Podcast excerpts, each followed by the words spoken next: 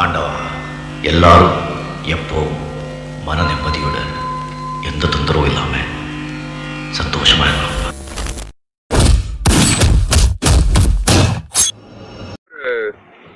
என்ன சொல்றது multi talented அந்த வார்த்தைக்கு வந்து ரொம்ப ஆப்டான ஒரு மனுஷன் அப்படின்னா வந்து அது சிவாஜி கணேசன் சார் தான். அவர் வந்து ட்ரை பண்ணாத ஒரு ஜேர்னரே கிடையாது நடிப்பு பொறுத்த வரைக்கும். நீங்க சொன்ன மாதிரி நடிப்போட யூனிவர்சிட்டி அப்படின்ட்டு தான் அவர் சொல்லணும்.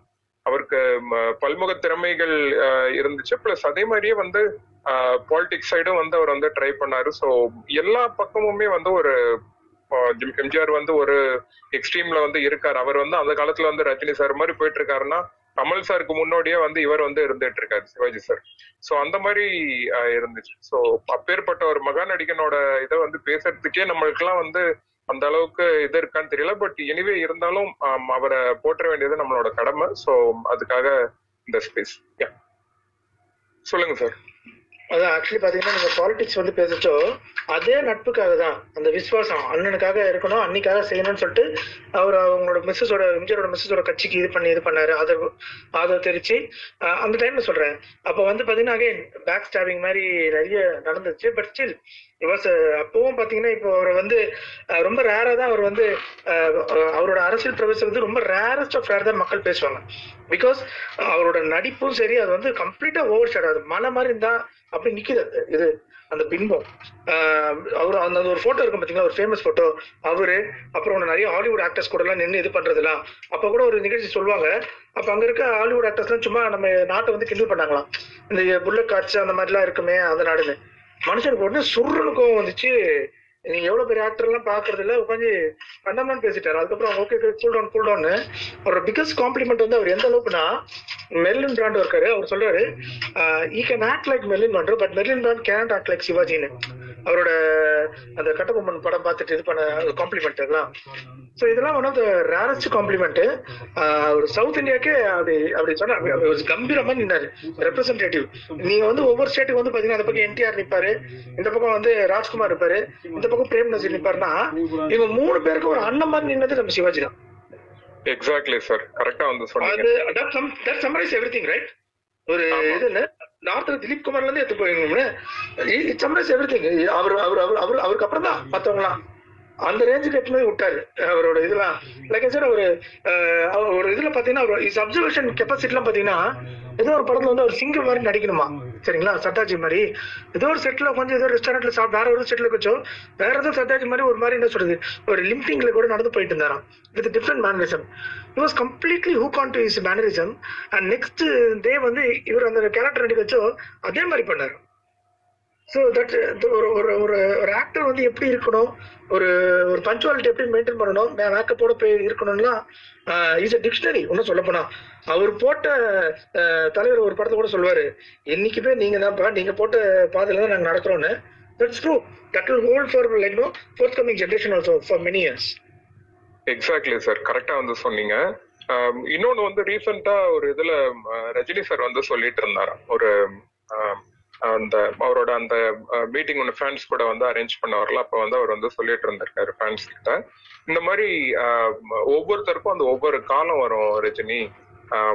அப்ப வந்து அவரோட டைம் பீரியட்ல வந்து அவங்க ரெண்டு பேரும் டிராவல் பண்ணி போயிட்டு இருக்கும்போது ஆஹ் சிவாஜி கணேசன் சாருக்கு அவங்கள விட ரஜினி சாருக்கு வந்து ஃபேன்ஸ் வந்து நிறைய பேர் வந்து விஷ் பண்ணிட்டு போனாங்களாம்.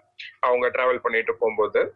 அதை பார்த்துட்டு வந்து ரஜினி சாருக்கு ஒரு மாதிரி ஆக்வர்டா இருந்திருக்கு. என்னடா இது? இவ்வளவு பெரிய நடிகன் பக்கத்துல இருக்கும்போது நம்மளே எல்லாரும் வந்து முன்னுரிமை கொடுக்குறாங்களே அப்படின்ட்டு. அதுக்கு வந்து இவர் இந்த மாதிரி ஆக்வர்டா ஃபீல் பண்றதை புரிஞ்சுக்கிட்டு சிவாஜி சார் வந்து கூப்பிட்டு சொன்னார் அந்த மாதிரி.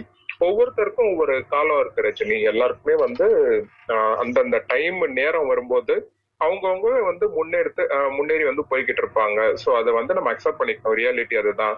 யாருக்குமே இங்க நிரந்தரமான இடம் கிடையாது. சோ அப்படின்ட்டு வந்து சொல்லியிருக்காரு. அதுக்கடுத்து ரஜினி சார் அதே எக்ஸாம்பிளா சொல்லி கரண்ட்ல இருக்கிற ஒரு ஹீரோ வந்து கோயம்புத்தூருக்கு போகும்போது அவ்வளவு க்ரௌட் வந்து அவருக்காக வந்து வந்திருக்காங்க.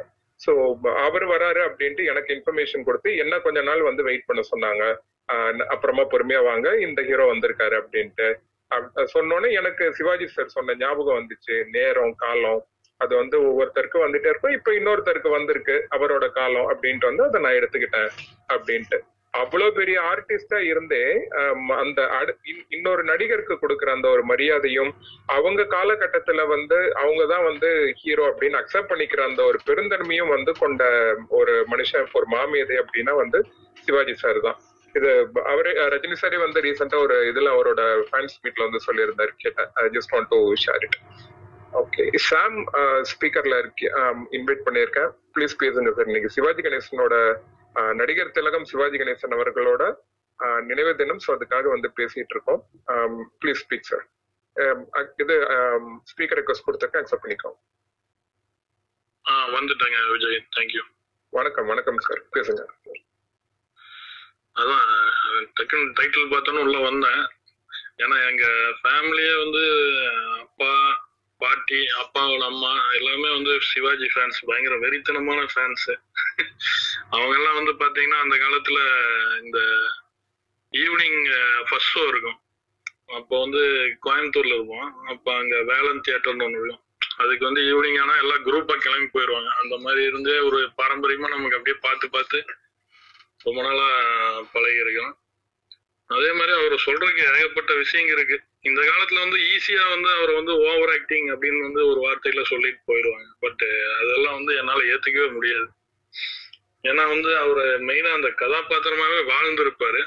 பிளஸ் வந்து ஒவ்வொரு மனுஷனும் அவங்களோட எக்ஸ்பிரஷன் வந்து வேற வேற டைப்பா இருக்கும். இப்போ ஒரு சுச்சுவேஷன் நடக்குது வாழ்க்கையில் ஒரு எமோஷன் வருதுன்னா அவன் எக்ஸ்பிரஸ் பண்ற விதம் வந்து வேற மாதிரி இருக்கும். ஸோ அவரோட எக்ஸ்பிரஷன் தான் அப்படின்னு நான் பாக்குறேன் பிளஸ் அவர் ஒரு நாடக நடிகரா இருந்து வந்ததுனால அந்த ஸ்டேஜ்ல வந்து கொஞ்சம் சவுண்டா பேசினாதான் மத்தவங்களுக்கு எல்லாம் கேட்கும்னு சொல்லுவாங்க. அதனாலயும் கொஞ்சம் எக்ஸ்பிரஷன் ஜாஸ்தியா இருக்கலாம். பட் ஆனா எனக்கு என்னமோ அது ஓவர் எக்ஸ்பிரஷனா ஒரு நாளும் எனக்கு தெரிஞ்சதில்லை. மேபி என்னன்னா அவரோட அந்த கலர் படங்க வந்து ஏதாவது பிளாக் அண்ட் ஒயிட்டை தாண்டி வரும்போது இந்த கலர் படங்கும் போது இந்த செவன்டிஸோட எண்டில் அந்த மாதிரிலாம் வந்து கொஞ்சம் அவரை வந்து சரியா யூஸ் பண்ணலாங்கிற மாதிரி. சும்மா வந்துட்டு ஒரு ஃபைட்டு டான்ஸ் இதெல்லாம் கொடுத்து அவரோட இதை வந்து கொஞ்சம் இது பண்ணிட்டாங்க பட் அல்டிமேட்டா அவரோட ஃபைனலா அந்த அஹ், முதல் மரியாதைங்கிற படம் வந்து அவரோட கெரியர்ல அருமையான ஒரு கடைசியில ஒரு எண்டிங்ல ஒரு அருமையான படம் கொடுத்துட்டு தான் போனாரு. என்ன ஒரு படம் அது? எதுங்க? முதல் மரியாதை. என்ன மாதிரி படம்ல? என்ன ஒரு கிரியேட்டிவிட்டி பாரதி ராஜா சார் டைரக்ஷன்ல அப்படியே வாழ்ந்திருப்பாரு அந்த கேரக்டரா ஆமாங்க கரெக்ட் அது கரெக்ட் அதான் அதான் நான் சொல்ல வந்தது. அப்புறம் வந்து பாத்தீங்கன்னா அவரோட நடிப்புக்கு எத்தனையோ எக்ஸாம்பிள் இருக்கு. அவரோட அந்த ஒரு படம் இருக்கு. என்ன படம்னா பாவ மன்னிப்புன்னு ஒரு படம். அதுல வந்து ஒரு பாட்டு வரும். இந்த சிலர் சிரிப்பார் சிலர் அழுவார். ச- நான் சிரித்து கொண்டே அழுகின்றேன் அப்படின்ட்டு. அந்த பாட்டுல வந்து அந்த லைன் வரும்போது பாத்தீங்கன்னா அதே ஸ்பான்டேனியஸா ஒரே இடத்துல வந்து சிரிச்சிட்டு அதே டைம் அழுவார். நீங்க நல்லா நோட் பண்ணீங்கன்னா இது ரொம்ப ஒரு கஷ்டமான ஒரு எக்ஸ்பிரஷன் அந்த ஸ்பாட் வந்து சிரிச்சு அப்படியே அப்படியே சிரிச்சதுல இருந்து அப்படியே அழுகிறது மாத்துறது உண்மையாமே அதெல்லாம் எக்ஸ்ட்ராடினரி எத்தனையோ விஷயங்கள் இருக்கு. டக்குன்னு நான் உள்ள டைட்டில் பார்த்தோன்னே வந்தேன். ப்ரிப்பேர் பண்ணியிருந்தா நிறைய பேசியிருப்பேன். பட் நான் என்னோட பாயிண்ட்ஸ் இது சொல்லிக்கிறேன். ரொம்ப நன்றி. பரவாயில்ல. பொறுமையா பேசலாம். ஒன்னும் அவசரம் இல்ல. அதான் நான் வேற ஏதாவது பாயிண்ட் இருந்தா நான் சொல்றேன். அப்புறம் sure. பேசுறேன் சண்முகம் பிரதர் ஸ்பீக்கர்ல இருக்கீங்க ப்ளீஸ் பேசுங்க. வணக்கம் வணக்கம் ப்ரோ எல்லாருக்கும் வணக்கம். அதாவது கேக்குது பேசிக்கா அண்ணே சொன்ன மாதிரி அவரு நிறைய மூவில அவரோட எக்ஸ்பிரஷன் ரொம்ப என்ன சொல்றது ரொம்ப அமைப்பா இருக்கும் அதே டயத்துல நல்லாவும் இருக்கும். நான் சிவாஜிங்கிறது வந்து ஒரு மகா நடிகன்றதை விட அவர் வந்து ரொம்ப ஒரு நடிப்புலயே வந்து ஒரு நடிப்பிசை திலகம் அந்த மாதிரி சொல்லலாம். நடிப்பு திலகத்திலே. அதுல எனக்கு ரொம்ப பிடிச்சதுன்னா தங்கப்பதக்கம் மூவி வந்து எனக்கு ரொம்ப பிடிக்கும். அதுல வந்து Okay. அவரோட இது ஸ்ரீகாந்த் பையன் வேணா வந்து ஸ்ரீகாந்த் நடிச்சிருப்பாரு. கே ஆர் விஜயா அவங்க அவங்களோட இதுவே அந்த மூவி வந்து எனக்கு சிவாஜி சார ஒரு டிஃப்ரெண்டா காட்டும். அதுக்கு முன்னாடி நடிச்சதுல இருந்தும் அந்த தங்க பதக்கத்திலே ஒரு டிஃப்ரெண்டா காட்டும். அதுல வந்து அவரோட அந்த அதாவது மய- பையனுக்கு அம்மாக்கு இவங்களுக்கு எல்லாம் நடுவுல அவரு அந்த கஷ்டப்படுறதெல்லாம் அப்படியே அருமையா. ஆமா உண்மைதான் உண்மைதான். அதுல பாத்தீங்கன்னா அந்த மூணுமே ஒரு வித்தியாசம். எல்லா விஷயத்திலயுமே. அதே மாதிரி ஒரு நேர்மையான ஆபீசர் எப்படி இருக்கணும் அப்படின்ற ஒரு இது இருக்கும். அது போக இன்னும் நிறைய மூவி ராஜபாட்டு ரங்கதுரைன்னு ஒரு மூவி இருக்கும். அதுலயும் பாத்தீங்கன்னா தம்பிக்காக. அந்த எக்ஸ்பிரஷன் ஒரு டிஃப்ரெண்ட் அப்போ ஒரு ஏழை அவர் எப்படி இருக்கணும்? அந்த மாதிரி நிறைய இருக்குது.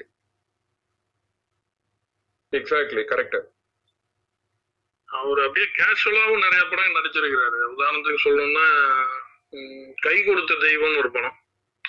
அதுல வந்து சாவித்ரி வந்து ஒரு இன்னசென்ட்டான ஒரு கேரக்டர் நடிச்சிருப்பாங்க. அவங்க வந்து ஊர்ல இருக்கவங்க எல்லாம் வந்து அவங்க மேல பொய் இது சொல்லி அவங்கள சந்தேகப்படுற மாதிரி ஒரு கேரக்டர் எல்லாருமே இன்க்ளூடிங் கடைசியில அவங்க அப்பா கூட சந்தேகப்பட்டுருவாரு. பட் சிவாஜி தான் வந்து அவங்களோட இதை வந்து கரெக்டா புரிஞ்சுக்கிட்டு அப்படியே அதை வந்து அவங்கள வந்து ட்ரஸ்ட் பண்ணுவார்.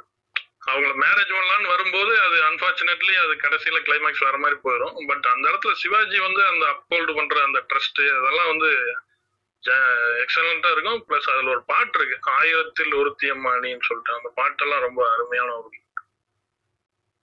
எக்ஸாக்ட்லி பாசமலர்கள் வந்து எனக்கு பர்சனலா ரொம்ப பிடிச்ச படம். பாசமலர்ல வந்து அவர் அந்த கிளைமேக்ஸ்க்கு ப்ரீ கிளைமேக்ஸ் போர்ஷன்ல ரொம்ப ஃபீல் பண்ணி எங்களுக்கும் காலம் வரும்னு அந்த பாட்டை வந்து பாடிக்கிட்டே வந்து ஒரு ஹைப்பர் ஹாப்பினஸ்ல வந்து ஒருத்தரோட உயிர் போச்சுன்னா எப்படி இருக்கும் அப்படின்றத வந்து அவர் தத்ரூபமா காட்டியிருப்பார்.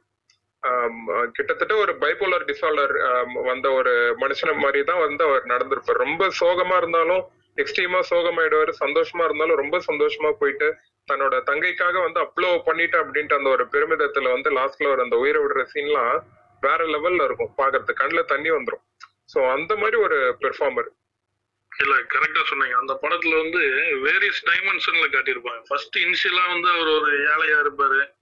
அப்புறம் அப்படியே ஒரு ரொம்ப ரிச்சான ஒரு இண்டஸ்ட்ரியலிஸ்டா இருக்கும் போதாகட்டும் கடைசியில வந்து அப்படியே கொஞ்சம் கொஞ்சமா டவுன் ஆகி அப்புறம் மறுபடியும் வந்து திரும்ப ரொம்ப ஏழ்மைக்கு வந்து அந்த எல்லா டைமென்ஷன்லயுமே அவர் அந்த என்னவா இருக்கிறாரோ அந்த இதாவே காட்டுவாங்க. அதுதான் வந்து அவர்கிட்ட இருக்கிற ஒரு பெர்ஃபெக்ஷன் எக்ஸாக்ட்லி கரெக்ட் ப்ரோ அவரோட படத்துல இருந்து அவரு இந்த இதுக்கெல்லாம் லிப்சிங்க் கொடுக்கறதெல்லாம் வேற லெவல்ல இருக்கும் பாட்டுக்கெல்லாம். எஸ்பெஷலி வந்து திருவிளையாடல்லாம் வந்து என்ன சொல்றதுன்னே தெரியல. இந்த ஒரு நாள் போதுமா இன்று ஒரு நாள் போதுமா அந்த சாங் முடிஞ்சதுக்கு அப்புறமா அவர் வந்து தெனாவட்டா வருவார். அந்த பாடகர் இவர் அவர் பேர் மறந்துடுச்சு. பாலையா. பாலையா அவர்கள் வந்து தெனாவட்டா வந்து இந்த வீட்ல இருப்பாரு. இப்ப இவர் வந்து போவார். ஒரு நார்மல் ஒரு நாடோடி ஆள் மாதிரி போயிட்டு உட்காந்துட்டு அப்படி உட்காந்து அந்த ஒரு டிரான்ஸ்ஃபர்மேஷன் அப்படியே வந்து ஏதோ என்ன சொல்றது? ஏதோ ஒன்று வளர்ற மாதிரி அப்படியே பணத்துக்கிட்டே பட்டுன்னு அப்படி அப்படி டிரான்ஸ்ஃபார்ம் ஆகி ஒரு கர்நாடிக் சிங்கரா அப்படி உட்காந்து பாடுவார் பாருங்க. பா பாக்குறதுக்கே வேற அதுவும் அந்த லாஸ்ட் இதுல வந்து அந்த அப்பவே அந்த சிஜி கிராபிக்ஸ்ல வந்து எல்லாரும் வாசிக்கிற மாதிரியும் பாடுற மாதிரியும் அந்த டைம்ல ஒரு எல்லா எல்லா விதமாவும் காட்டுவாங்களா? என்ன மாதிரி சாங் அது? பா பியூட்டிஃபுல்லா இருக்கும் அப்படியே பாக்குறதுக்கு. நானும் அதுக்கு ரியாக்ட் பண்ணும்போது கூட கேட்டாங்க. இது வந்து ஒரு ஆள் பண்ற மாதிரியே தெரியலையே டிஃப்ரெண்டா இருக்கிற மாதிரி இருக்கு. அதே மாதிரி வந்து இந்த நவராத்திரி படம் நீங்க சொல்லும்போது ஞாபகம் வருது. நயன் கேரக்டர்ஸ்ல இருப்பாரு. அது வந்து இந்த ஃபாரினர்ஸ்க்கெல்லாம் யாரோ கா- போட்டு காட்டி அவங்க எல்லாம் வந்து இது ஒரே ஆள் தான் இந்த ஒன்பது கேரக்டர் பண்ணது. பிலீவே பண்ணலையாமா? அந்த மாதிரி எல்லாம் கேள்விப்பட்டிருக்கேன். ஆமா. ஃபாரினர்ஸ் அவங்க எல்லாம் வந்து அவ்வளோ ப்ரைஸ் பண்ணாங்க சார் தனிக்கும் இந்த மாதிரி ஒரு இந்த மாதிரி நடிக்க முடியுமா? அப்படின்ட்டு வந்து ப்ரைஸ் பண்ண ஒரு ஆளு. ஒரு சகாப்தம் தான் சொல்லணும். அவரை வந்து என்ன வேணாலும் சொல்லி போவந்துட்டே இருக்கலாம் பட் ஒரு பெரிய சகாப்தம் அவர். இன்னும் கேட்டா இப்ப பிரசன்ட் ஜெனரேஷன் ஆக்டர்ஸ் கூட வந்து அவர் அவ்வளோ இதுவா வந்து நடிச்சிருப்பாரு. முரளி சார் கூட வந்து ஒரு படம் கஸ்தூரி ராஜாவோட படம் நினைக்கிறேன்.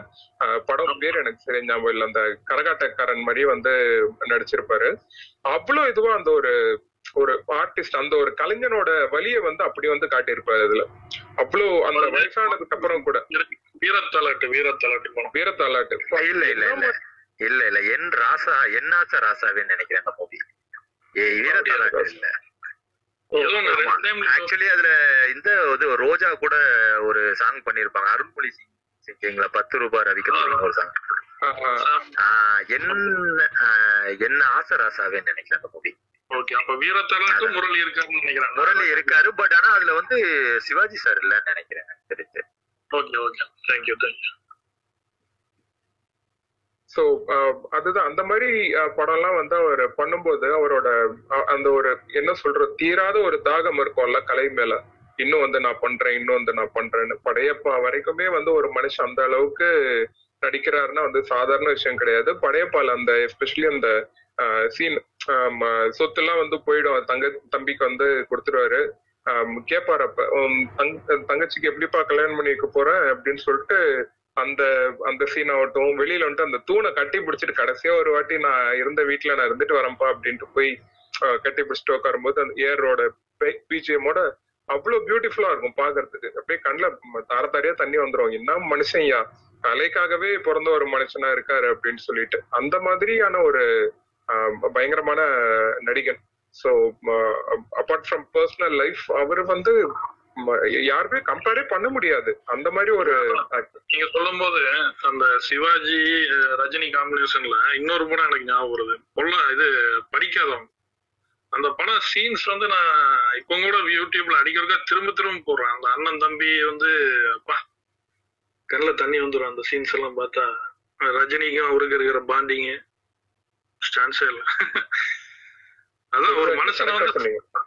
சிரிக்க வைக்கிறது கூட கொஞ்சம் ஈஸியான விஷயம். பட் அழுக வைக்கிறது எனக்கு இன்னமும் கொஞ்சம் கஷ்டமான விஷயம் தோணும். அது சிவாஜி ஈஸியா அசால்ட்டா பண்ணிட்டு போயிடுவாரு. உண்மை உண்மை சார் அது சாதாரண விஷயம் கிடையாது. அந்த மாதிரி ஒரு மனுஷன் வந்து இப்படி எல்லா விதமான பரிமாணத்திலயும் வந்து ஒருத்தர் நடிக்கிறதுன்னா அது வந்து சாதாரண விஷயமே கிடையாது. அது வந்து out of the world beyond அந்த மாதிரி ஒரு ஃபைன் ஃபர்ஸ்ட் படத்திலேயே மெயினா பராசக்தியில அந்த மாதிரி ஒரு மனுஷன் ஒரு டைலாக் பேசுவாருன்னு யாராவது எதிர்பார்த்தோமா? அந்த காலகட்டத்திலேயே அந்த காலகட்டத்திலேயே வந்து இந்த மாதிரி ஒருத்தர் கணேசன் ஒருத்தர் வந்து நடிக்க வராரு. அவர் வந்து இந்த மாதிரி வந்து பேச போறாரு அப்படின்ட்டு வந்து யாருக்காவது ஏதாவது ஒரு எதிர்பார்ப்பு இருந்துச்சா? கிடையாது. ஆனா அத்தனை இதையும் அப்படி தூக்கி சாப்பிட்டாரு. கலைஞரோட டைலாக் அந்த அளவுக்கு வந்து ரீச் ஆச்சுன்னா அதுக்கு வந்து மேஜர் முக்கிய காரணம் வந்து இவர்தான் சிவாஜி தான். வேற யாருமே வந்து அந்த இதுக்கு வந்து அதை ஜஸ்டிஃபை பண்ணிருக்கவே மாட்டாங்க. அந்த மாதிரி ஒரு டைலாக் டெலிவரியா இருந்திருக்கும் அதுக்கு இன்னொரு காரணம் என்னன்னா அவர் வந்து அந்த அளவுக்கு முன்னாடியே ஒரு பட்ட தீட்டப்பட்ட ஒரு இது மாதிரி அவருக்கு அந்த நாடக இதுலயே வந்து அப்படி வந்து இருந்திருக்குது. அவரோட அனுபவம் உலகத்திலேயே எவனுமே ஃபர்ஸ்ட் படம் இந்த மாதிரி நடிச்சிருக்கிறதுக்கு சான்ஸே கிடையாது. ஃபர்ஸ்ட் படம்னே எவனும் சொல்ல முடியாது அதெல்லாம். அவ்வளவு ஒரு அருமையான நடிப்பு அது. அது அந்த கோட் சீன் எல்லாம் சான்ஸே இல்லை.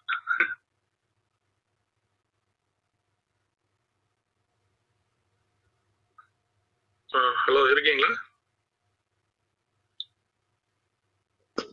ஹோஸ்ட் என்னாச்சுன்னு தெரியல அவருக்கு ஆமா ஹோஸ்ட் கேக்கல. ஒரு நாள் மியூட்ல போட்டு. பேசுறாரான்னு தெரியல. பிளாக் பெல் வந்திருக்காரு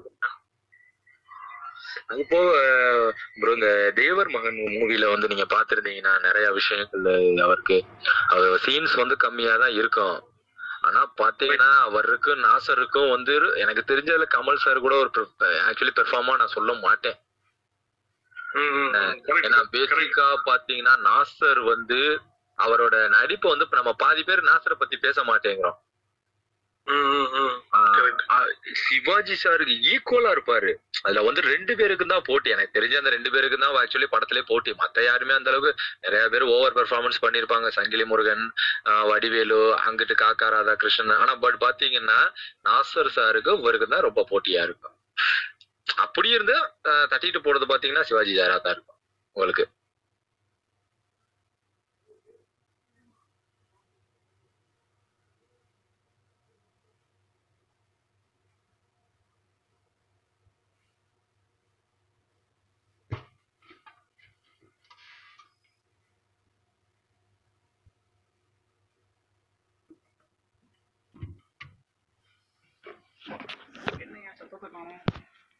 நிறைய விஷயங்கள் இருக்கு ஒரு பல்கலைக்கழகம் மாதிரி பல பேருக்கு வந்து எப்படி ஒரு. நிறைய விஷயங்கள் இருக்கு. அவருடைய படங்கள் வந்து ஒரு பாடங்கள் கூட சொல்லலாம்.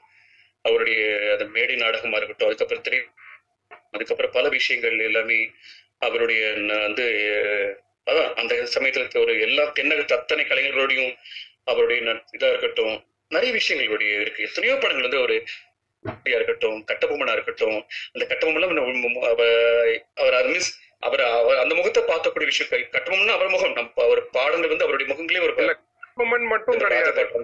கட்டபொம்மன்னாலும் அவர் கட்டபொம்மன் மட்டும் கிடையாது. கட்டபொம்மன்னாலும் அவர் ராஜராஜ சோழன் அப்படின்னாலும் அவர்தான் சிவனை பார்க்கணும் அப்படின்னாலும் அவர்தான் ஆம், எப்படி நம்ம யோசிச்சாலும் எல்லா இதுலயும் அவர் வந்துருவாரு. நிச்சயமா. அது மாதிரி ஒரு ராஜபாட்டு துறையிலும் ஒரு நாடகத்து கலைஞர்களை பதுவும் அப்புறம் முகலாம் ஒரு நாதஸ்வரம் வாசிக்கும் போது அதை எப்படி ஒரு தேர்ந்த கலைஞர் மாதிரி அதை வாசிச்சுட்டு எவ்வளவு விஷயங்கள்ல இருக்கு? அந்த மாதிரி அந்த மாதிரி எவ்வளவு அத்தனை படங்கள் பராசக்தியிலிருந்து இது வரைக்கும் தேவர் மகள்லாம் அது ஒரு அப்படி ஒரு கதாபாத்திர படம் முடியும். முதல் மரியாதைன்னு எல்லா விஷயங்களும் ஒரு யதார்த்தமான படம் பண்ண முடியுங்கிறது ஒரு எவ்வளவு நிரூபிச்ச ஒரு மகா கலைஞர். அவரை பத்தி சொல் ஆஹ் அதான். சொல்றதை விட வழிபடுறதா முறைன்னு என்ன நான் நினைக்கிறேன் அவ்வளவுதான். கண்டிப்பா. அதுதான் அதுதான் நானும் இப்பெல்லாம் கொஞ்சம் இப்படி இருக்கு. அந்த இல்ல இன்னைக்காவது இருக்கு. அப்பெல்லாம் வந்து ஒரு இன்னைக்கு ஆடிஷன் ஸ்கிரிப்ட் கொடுக்குறாங்க. ஆனா முன்னாடி எல்லாம் வந்துட்டு ஒரு இருபது வருஷம் முன்னாடி மகா பராசக்தி படம் வசனம் தான் பேசுவாங்க. கட்டம் வந்து அப்படி சொல்லி தான் நிறைய பேர் கேள்விப்பட்டிருக்கேன் அதான் அந்த ஒரு எயிட்டிஸ் நைன்டிஸ் கொஞ்சம் கொஞ்சம் முன்னாடிலாம் ஒரு ஆடிஷனாலே டக்குன்னு அவங்களுக்கு இதை ஒரு ஸ்கிரிப்ட் அதை ஃபாலோ வந்துருவாங்க. அதுக்கப்புறம் ஒரு கால மாற்றம் வச்சுங்களேன் கண்டிப்பா கண்டிப்பா. கரெக்டா வந்து கமல்ல சிவகுமார்ல இருந்து நிறைய பேருக்கு ஒரு சிவ சிவகுமார் சார்லாம் டோட்டலி சிவாஜி சார் மாடுலேஷன் ஆரம்பத்துல நிறையவே ஒரு அவருக்கு பிளட் போயிதாச்சு எத்தனையோ பேர் சொல்லிட்டே இருக்கு இதுல இப்ப வந்து கலாய்க்கிற மாதிரி அந்த இந்த சீன் எல்லாம் சொல்லிட்டு இருக்காங்க. புதிய பறவை படத்துல வர டைலாக் எல்லாம். ஆனா வந்து எவ்வளவு இதுவா பேசியிருப்பாரு அந்த படத்துல. ஆஹ், இதெல்லாம் அத்தனையும் நடிப்பா அப்படின்ட்டு வந்து கேக்குறது வந்து வேற லெவல்ல இருக்கும். லவ் கிடையாது அது வந்து அந்த அந்த கண்ணுலயே வந்து அப்படி எக்ஸ்பிரஸ் பண்ணுவார் மனுஷன். என்ன மனுஷன் அப்படின்ற மாதிரி இருக்கும். டைலாக் டெலிவரி கூட செகண்டரி தான். அந்த எமோஷன்ஸ்லயே வந்து கட்டி போட்டுருவாரு நம்மள. அடுத்து என்ன சொல்ல போறாரு அப்படின்னு சொல்லிட்டு. பாருங்க. மூணு பாத்திரம் வச்சுட்டு அப்படி ஒருத்தர் அப்பா ஒருத்தர் அப்படி அந்த நடைய ஒரு வீஸ் ஒரு ஆஃப் பிளே பாய் ஆஃப் அப்படி நட வந்துட்டு இன்னொருத்தர் முகத்தை அப்படி வச்சுக்கிட்டு அந்த இது பண்ணி கடைசியில தம்பிக்காக தன்னோட இது பண்ணும்போது என்ன ஒரு இது? அதெல்லாம் ஒரு ஒரு ஒரு கை ஒரு சொல்லுவாங்களே அது அது வந்து போனதான் முடியும். எல்லாராலையும் முடியாது. அப்படிப்பட்ட விஷயங்கள் அதெல்லாம் அவர் கௌரவம். அந்த கௌரவம் பாத்தீங்கன்னா அந்த இதா மிஸ் நிறைய படங்கள் இருக்கும். அப்புறம் அந்த இன்னொன்னு அந்த அந்த பாட்டு அந்த பாட்டு எவ்வளவு மாதிரி வந்து நிறைய விஷயங்கள் அந்த அப்படியே அந்த பா- அந்த உடலுக்குள்ளேயே அந்த இவன் திலன மகளம் அந்த மனோரம காமெடி இந்த காமெடி போது எப்படிலாம் அந்த ரெண்டு பேருக்குள்ள இருக்கும்போது அப்போ ஒரு அந்த அந்த ஒரு கைண்ட் ஆஃப் அந்த மனோரமாச்சுக்கிட்ட ஒரு ஒரு கெமிஸ்ட்ரி அவங்க ரெண்டு பேர் ரெண்டு பேருக்குள்ள இருக்கும். ஆமா. திலன மோகனம்பால் அது தனி இதுங்க ரெண்டு பேரும் சளைக்காம போட்டி போட்டு நடிச்சிருப்பாங்க. ஒரு பக்கம் பத்மினி அம்மா இன்னொரு பக்கம் வந்து நம்ம இவர் சிவாஜி கணேசன் ஐயா இவங்க ரெண்டு பேரும் அப்படி போட்டி போட்டு நடிச்சிட்டு இருப்பாங்க. இவங்க நடுவுல வந்து மனோரமாச்சி வந்து ஸ்கோர் பண்ணிட்டு போயிடுவாங்க. அதுதான். வேற லெவல்ல இருக்கும். அவங்க அவங்க பேசுறது அந்த ஃப்ரெண்ட்லியா வந்து ஐயா ஏன் பாடுங்க. இங்க வந்துட்டு ஏன் பாடாம இருக்கீங்க? அப்படி அந்த அந்த ஸ்லாங் லாங்குவேஜ் அவ்வளவு இதுவா பேசுறது. எல்லாமே வந்து அவ்வளவு பியூட்டிஃபுல்லா இருக்கும் கேட்கறதுக்கு சோ. அந்த ஒரு கலைஞர். இது பராசக்தி பத்தி பேசிட்டு இருந்தோம். பராசக்தி பத்தி பேசிட்டு இருந்தோம். அதுல வந்து. எனக்கு இன்னும் என்ன சர்ப்ரைஸ்னா ஒரு மனுஷன் ஃபர்ஸ்ட் படம் நடிக்கிறார். ஓகேங்களா? நம்ம எந்த ஆக்டர் வேணாலும் எடுத்துக்கோங்க. முத படத்துல வந்து அந்த மாதிரி ஒரு கஷ்டமான ஒரு டைலாக் டெலிவரி இத கொடுத்து இது நீ பேசு. அப்படின்னு கொடுத்தா யாரா இருந்தாலும் வந்து திக்கி திணறி இருப்பாங்க. கண்டிப்பா. இந்த மனுஷன் போறாரு கலைஞரோட ஸ்கிரிப்ட பாக்குறாரு படிக்கிறாரு உள்வாங்கிக்கிறாரு. போயிட்டு அந்த கதாபாத்திரமா மாறிடுறாரு அப்படியே கம்ப்ளீட்டா முன்னாடி போய் கோர்ட்ல அந்த கூண்டு மேல கைய வச்சுட்டு அந்த நிக்கிற தோரணையில இருந்து பார்த்து பேசுற அந்த இது வரைக்கும் சமுதாயத்துல அவருக்கு இருக்கிற அந்த கோவங்கள் அது எல்லாத்தையும் வந்து அப்படி எடுத்து வர்றாரு. கலைஞரே வந்து அங்க பேசுற மாதிரியே தான் இருக்கும். அந்த ஒரு பெரியாரோட கருத்துக்கள் எல்லாத்தையும் வந்து முன்னிறுத்தி பேசுற மாதிரி இருக்கும் அங்க. அப்படி வந்து ஒரு ஒரு ஃபயரான ஒரு பெர்ஃபார்மன்ஸ் அது ஓடினால் ஓடினால் ஓடி அந்த போது அப்படியே அந்த ஒவ்வொரு வார்த்தைகள் வார்த்தை ஜாலங்கள் அப்படி அவர் அந்த எழுத்து பூவை விட அப்படி தன்னோட நடிப்பு மூலமா பிரதி- பிரதிபலிப்பாரு. இப்பதான் தமிழ் ஸ்பேசஸ் அந்த டைலாக் டெலிவரி வந்து போட்டிருந்தாரு ட்வீட்ல அதை படிச்சு பார்த்தோம். படிக்கும் போது அப்படியே புல்லரிக்குது அப்படியே கண்ணு முன்னாடி வந்துடுறாரு அவர் ஆட்டோமேட்டிக்கா வந்து அந்த டைலாக் வந்து அவர் பேசினா எப்படி இருக்கும் அப்படின்னு சொல்லிட்டு. அதுவே வந்து நிறைய பேருக்கு இப்ப டிக்ஷனரி அந்த பராசக்தி படமே வந்து நிறைய பேருக்கு இப்ப டிக்ஷனரி ஒவ்வொரு எமோஷன்ஸும் வந்து அப்படி கொடுத்திருப்பாரு. ஃபர்ஸ்ட் படத்துலயே. யாராலையுமே வந்து ஃபர்ஸ்ட் படத்துலயே வந்து அந்த அளவுக்கு ஒரு பெர்ஃபார்மன்ஸ் கொடுக்க முடியுமா அப்படின்றது வந்து ரொம்ப பெரிய கேள்விக்குறி. அத வந்து. யதார்த்தமா அசால்ட்டா வந்து பண்ணது வந்து சிவாஜி கணேசன் ஐயா தான். சோ அது மறக்கவே முடியாது அந்த ஒரு படத்தை பத்தி. கண்டிப்பா கண்டிப்பா. மாதிரி வீரபாண்டிய கொண்டு டைலாக் நீர்தான் வீரபாண்டிய ஹம், நீர்தான் ஜாக்சி தூர் என்பவரோ?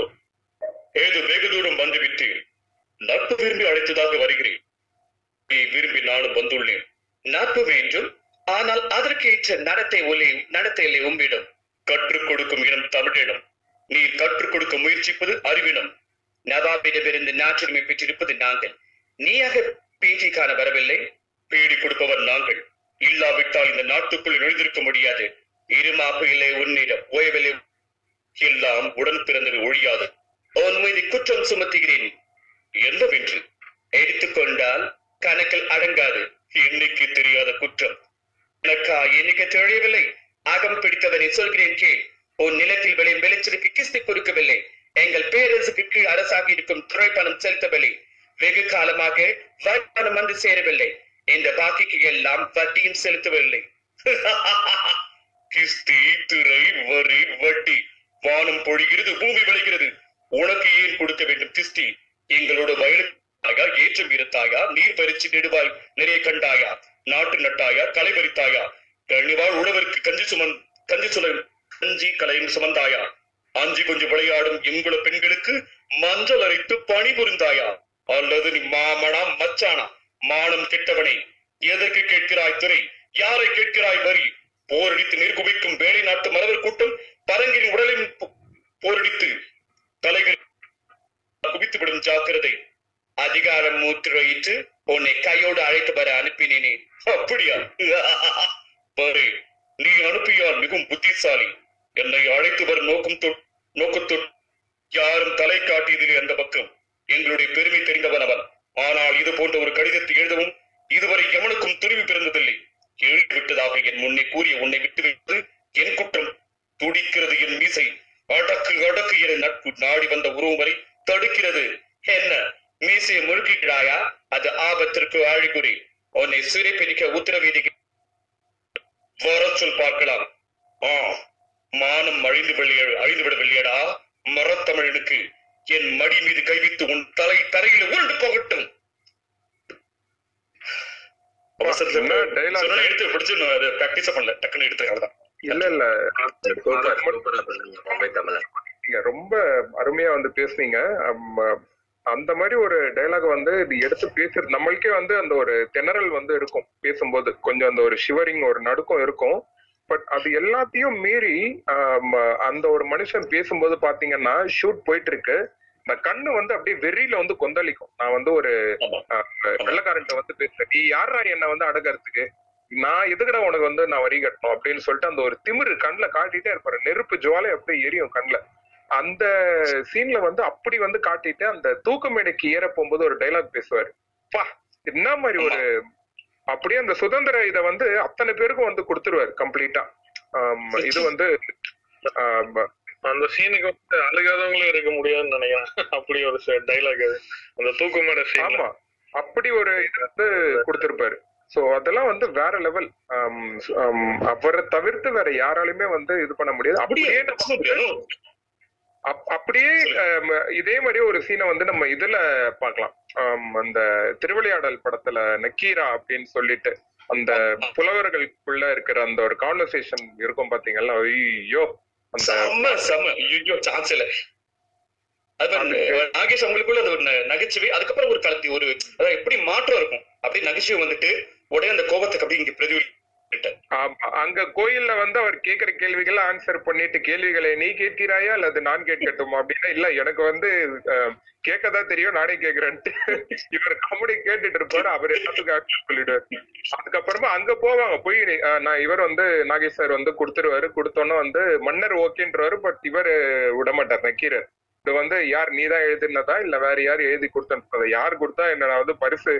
மன்னரே வந்து ஓகேட்டார் நீ யாரையா நடுவுல வச்சு கேட்டுட்டு இருக்கீர் அப்படின்னு சொல்லிட்டு அவர்கிட்ட திட்டு வாங்கிட்டு ஒரு திரும்ப வந்து புலம்புவார். இந்த மாதிரி கொஸ்டின் பண்ணாங்க அப்ப திரும்ப அந்த அங்கிருந்து நடந்து வருவாரு பாருங்க. யார் அது? என்னோட பாட்டு வந்து கொஸ்டின் பண்ணுது அப்படின்ட்டு அந்த ஒரு ஒரு தன்னோட பாட்டுல ஒருத்தர் குற்றம் சொல்லிட்டாங்க அப்படின்ட்டு அந்த நடை உடை பாவனையிலே வந்து வெளிப்படுத்திருப்பாரு அவ்வளவு வேகமா அங்கிருந்து அந்த வந்து பேசுறது செகண்டரி இந்த டைலாக்லாம் அதுக்கு முன்னாடி அந்த மண்டபத்துல இருந்து கூட்டிட்டு வருவாரு பாருங்க. ஐயோ ஏதோ ஒரு கலவரம் அங்க கன்ஃபார்ம் அப்படின்ட்டு அங்கேயே வந்து தெரிஞ்சிடும் அந்த அளவுக்கு வந்து பெர்ஃபார்ம் பண்ணிருப்பாரு. அதுக்கப்புறமா அங்க வந்து பேசுவார் நக்கீரன் கிட்ட. அந்த உரையாடல் வந்து அவ்வளவு பியூட்டிஃபுல்லா இருக்கும் பாக்குறதுக்கு. என்ன அப்படின்னு சொல்லிட்டு. இல்ல அந்த உரையாடல்ல அரசனை முத்துராமன் திணறுவா என்ன சொல்றது தெரியாம அந்த இவங்க ரெண்டு பேருக்கும் அவரை மாட்டிக்கிட்டு அந்த ஒரு காட்சிகள் நல்லா இருக்கும். அப்படி ஆமா. இல்ல அவங்க நிஜம்- நிஜமாவே ஷேர் பண்ணிருக்காங்களே. ஜெமினி கணேசன் ஆகட்டும் முத்துராமன் ஆகட்டும் இவரு வந்துட்டாருன்னா இவர் ஸ்கோர் பண்ணிட்டு போயிடுவாரு. சில படத்துல வந்து பாத்தீங்கன்னா ஜெமினி கணேசன் சிவனா இருப்பாரு. இவர் வந்து. நாரதரா வந்து வருவார் படத்துல இந்த அது என்னது சரஸ்வதி. படத்துல எல்லாம் வந்து இவர் ஸ்கோர் பண்ணிட்டு போயிடுவார். நம்ம சிவனா ஆமா. அவர் கம்யூனிகேஷனுக்கு ஸ்கோப்பே இருக்காது. அவர் பேசலாம்னு வந்தா இவர் என்ன கேரக்டர் கொடுத்தாலும் முடிச்சுட்டு போயிடுவாரு. அதே மாதிரி இது நம்ம கந்தன் கருணை அந்த படத்துல பாத்தீங்கன்னா அந்த வீரபாகு கேரக்டர் அவ்வளோ வந்து டிசைன் பண்ணிருப்பாங்க அது. அப்ப அப்படி ஒரு கேரக்டரைசேஷன் எனக்கு சிவ சிவன் பார்த்தாலே வந்து எனக்கு சிவாஜி தான் பொருத்தமா இருப்பாரு. திருவிளையாடல் பார்த்ததுக்கு அப்புறம் வேற யாரையுமே வந்து character யோசிக்கவே முடியல. சிவன்னா இப்படிதான் இருப்பாரு அப்படின்ட்டு வந்து காட்டினது சிவாஜி கணேசன் தான். இது ராஜராஜ சோழன் வந்து அவ்வளோ சூப்பரா வந்து நடிச்சிருப்பாரு அந்த படத்துல. அந்த டைலாக் டெலிவரி ஆகட்டும் அந்த மூவரை போயிட்டு கூட்டிட்டு போய் திருவாசகம் இதெல்லாம் வந்து எடுத்துட்டு வர அந்த சீன் ஆகட்டும் இவர் நம்பியார் கிட்ட அவரோட கான்வர்சேஷன் ஆகட்டும் கடைசியில அந்த சொல்லுவார் அந்த உனக்கு எதுக்கு நான் கொம்பு நான் கொடுத்து கூட்டிட்டு வந்தேன் அப்படின்னா நீ தலை குனிஞ்சே தான் இருக்கணும் அப்படின்றதுக்காக தான் வந்து நான் கொடுத்து கூட்டிட்டு வந்தேன் அப்படின்னு சொல்லிட்டு இந்த டைலாக் டெலிவரி எல்லாமே வந்து அவ்வளோ பியூட்டிஃபுல்லா வந்து பேசியிருப்பாரு. சூப்பரான ஒரு படமா இருந்திருக்கும் ராஜராஜ சோழனும். அந்த மாதிரி எவ்வளவு படங்கள் வந்து நடிச்சிருக்காரு எந்த படத்தை சொன்னாலும் அதுல ஒரு இது இருந்துகிட்டே இருக்கும். அதான் விஜய் ஒரே நிமிஷம் அவரு இன்னொருத்தர் பிளாக் கட்னு இருக்கிறாரு ஸ்பீக்கர்ல அதான் அடுத்து அவர் தான் பேச சொல்லலாம்னு இருந்தேன். பிளாக் கட் ஸ்பீக்கர்ல இருக்கீங்க ப்ளீஸ் பேசுங்க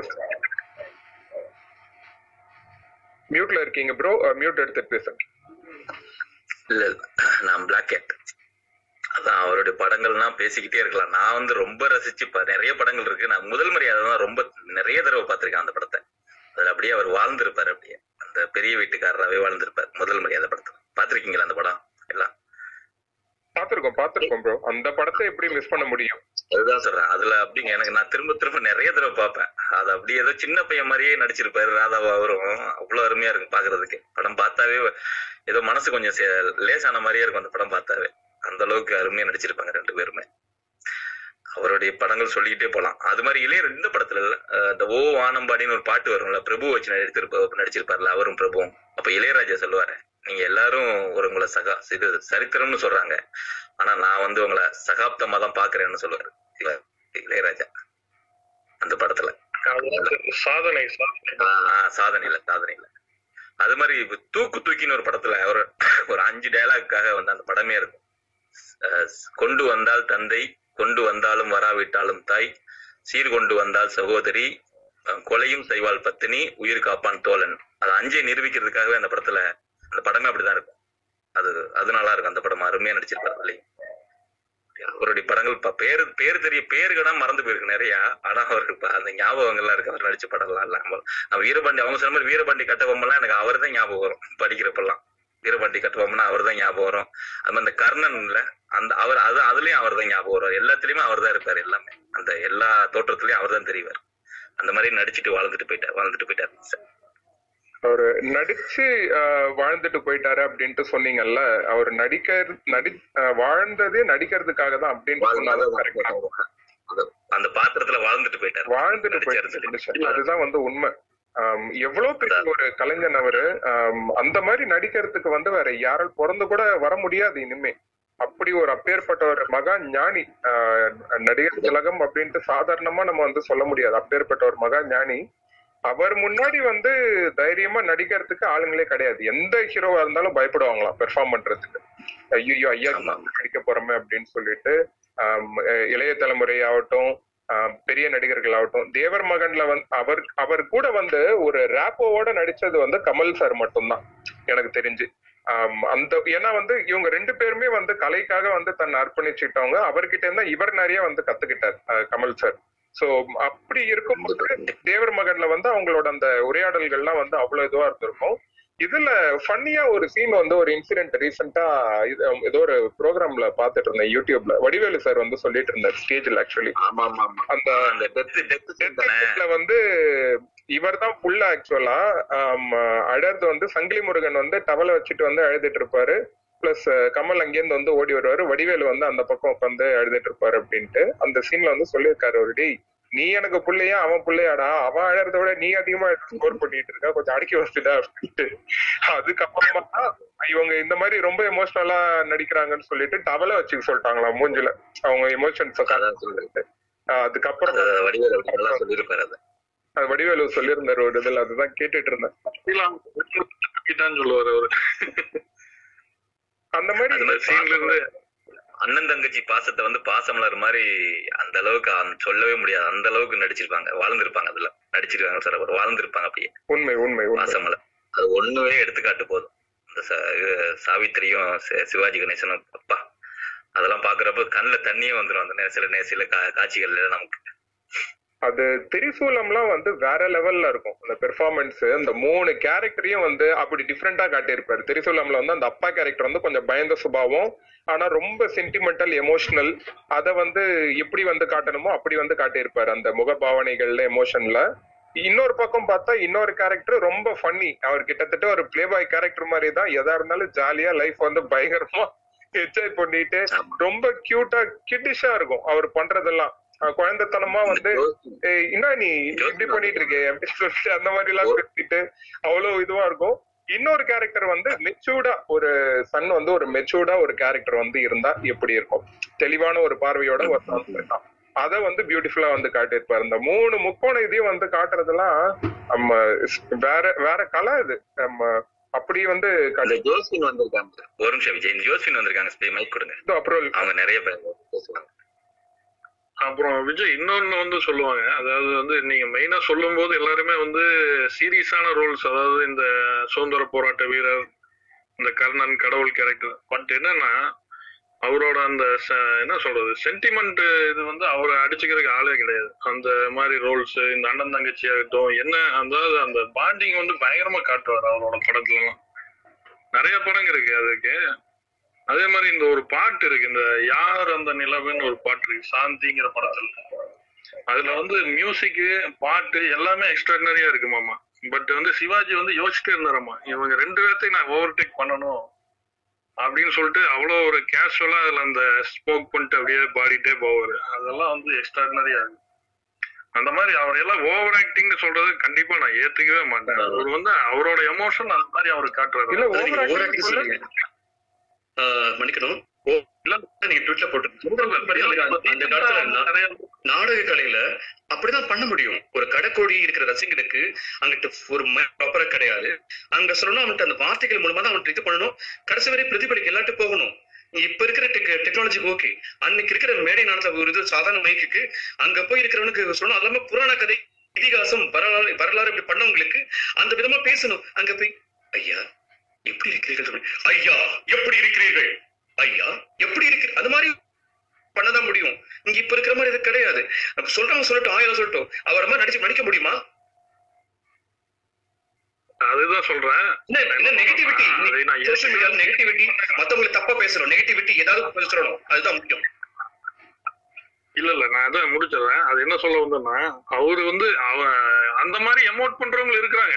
அவர் எந்த படத்துலயும் வந்து எனக்கு ஓவர் ஆக்டிங்க நான் பார்த்ததே இல்லை. மேபி அந்த எயிட்டிஸ் அந்த மாதிரி ரொம்ப அந்த லேட்டர் அந்த கலர் செவன்டிஸோட எண்டு அந்த மாதிரி வர கலர் படங்கள்ல வேணா அவரை கொஞ்சம் சரியா யூஸ் பண்ணல. பாட்டுக்கு ஃபைட்டுக்கெல்லாம் ரொம்ப அவருக்கெல்லாம் கொடுத்து அதெல்லாம் டைரக்டர்ஸோட தப்பு அது. ஆனா அவரோட பெர்ஃபார்மன்ஸ் வந்து ஓவர் ஆக்டிங்கே கிடையாது எனக்கு கேட்டேன் நான் அதான் சொல்லுவேன். ஃபென்டாஸ்டிக் சார் அப்பயும் பாத்தீங்கன்னா ஒரு ஒரு கதை அதாவது கதாநாயகி இது கொஞ்சம் வந்தாரு. அப்போது அந்த தோற்றத்துக்காக கிண்டல் பண்ணுவாங்களே தவிர நடிப்பு கண்டிப்பா கிடையாது. அது அப்ப அப்படிதான் அந்த காலகட்டம் அப்படிதாங்க. அதே ரசிகர் அதனாலதான் அவர் நடிக்க திலகம். எக்ஸாக்ட்லி சரி ஜோஸ்பின் ஸ்பீக்கர்ல இருக்காங்க அவங்க பேசட்டும். Josephine Hi, hi everyone. Hi Hi hi Vijay, Josephine thanks for the it's been twenty years actually அதை நினைச்சு பார்த்தாலே ஆனா அவரு இவ்வளவு வருஷம் இல்லாத மாதிரியே இல்லை. ஏன்னா ஒவ்வொரு படத்துலயும் பாட்டுலயும் எல்லாத்துலயும் இருக்கிறதுனால அந்த நாளும் வருஷமும் பாக்குறப்ப மட்டும்தான் வந்து இவ்வளவு வருஷம் இல்லையோ அப்படின்னு தோணுது. எனக்கு வந்து எங்க அப்பா என்னோட மாமா அப்புறம் என்னோட அத்தை மாதிரி இந்த மாதிரி நிறைய பேரோட இன்ஃப்ளூயன்ஸ்னால தான் வந்து எனக்கு சிவாஜி சாரோட மூவிஸ் எல்லாம் பாக்குறது ஆல்மோஸ்ட் எல்லா படங்களுமே நாங்க பார்த்திருப்போம். எல்லா அவரோட படங்கள் எல்லாமே பார்த்தோம் திருப்பி திருப்பி எல்லாம் பார்ப்பாங்க எங்க அப்பா. அதனால ஆஹ், எனக்கு வந்து எப்படின்னா ஸ்டைல் ஐகான் வந்து அவர் தான் நான் சொல்லுவேன். ஆக்சுவலி ஒரு நடையா இருக்கட்டும் ஒரு இதுவா இருக்கட்டும் அவர் வந்து கொண்டு வந்தது தான் அதுக்கப்புறம் நிறைய ஆக்டர்ஸ் வந்தது அப்படின்னு நான் நினைப்பேன். ஏன்னா பழைய படங்கள்லாம் பார்த்தா ஒவ்வொரு கேரக்டருக்கும் வேற மாதிரி அவர் எக்ஸிபிட் பண்றதுக்கு நிறைய ட்ரை பண்ணியிருப்பாரு. அது பின்னாடி உள்ளவங்களுக்கு வந்து வேணா அது வந்து அது ஒரு லேர்னிங்கா தெரியும். பட் அவர் வந்து அவர் பாட்டுக்கு அவர் போக்குல என்னென்ன அந்த கேரக்டருக்கு பண்ண முடியுமோ அதெல்லாம் பண்ணுவாரு. ஈவன் ஆனா அவர் வந்து ரொம்ப செலிப்ரேட் பண்ணலையோ அப்படின்னு தான் எனக்கு தோணும்.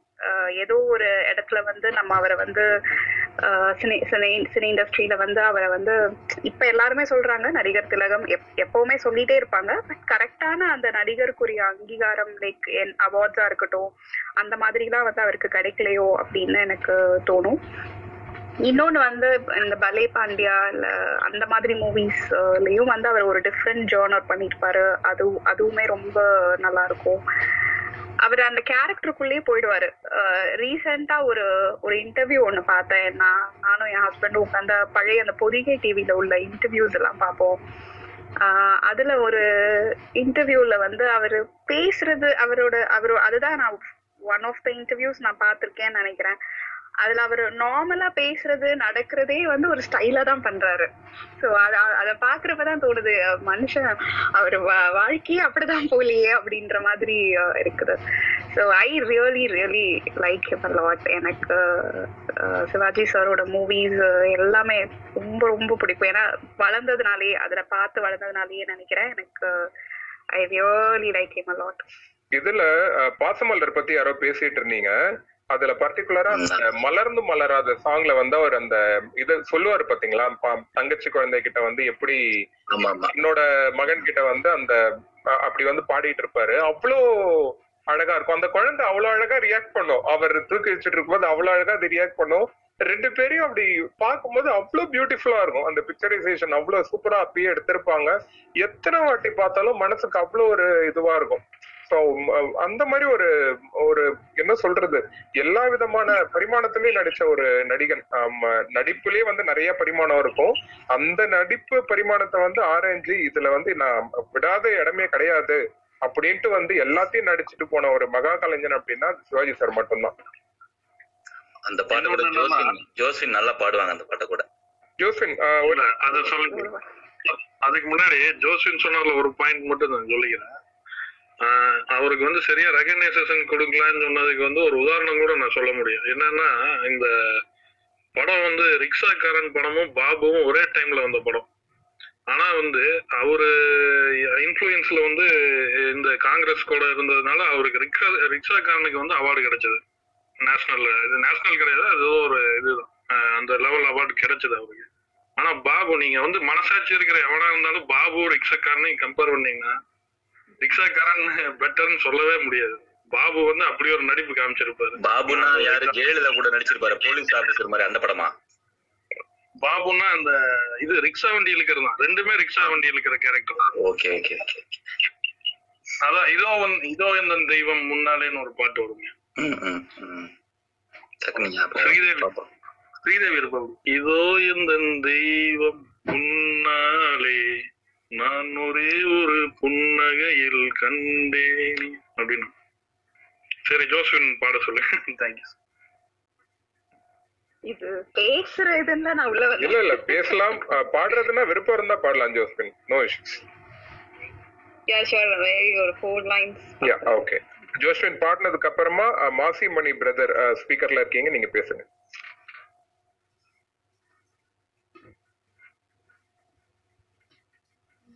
ஓகே ஓகே ப்ரோ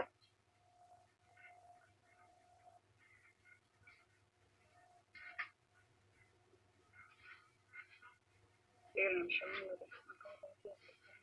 சாப்பாடு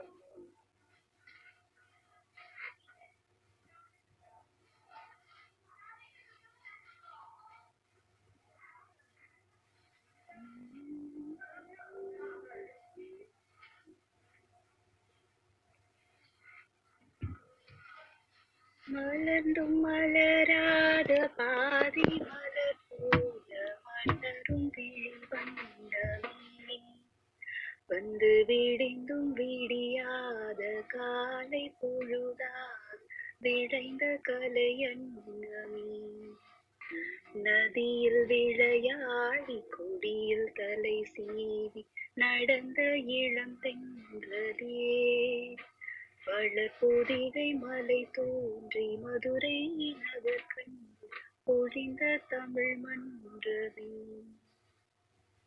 மலர்ந்தும் மலராத பாதி மலர் போல வளரும் விழி வண்ணமே. வந்து விடிந்தும் விடியாத காலை பொழுதாம் விழைந்த கலை அண்ணமே தங்க கடியாரம் வைரமணியாரம் தந்த மனம் பேசுவா பொருள் தந்த மனம் பேசுவா மாமன் தங்கை மகளான மங்கை உனக்காக உலகை விலை பேசுவா. உலகை விலை பேசுவா. மாமன் தங்கை மகளான மங்கை உனக்காக. மாமன் தங்கை மகளான மங்கை உனக்காக. உலகை விலை பேசுவா. ஆ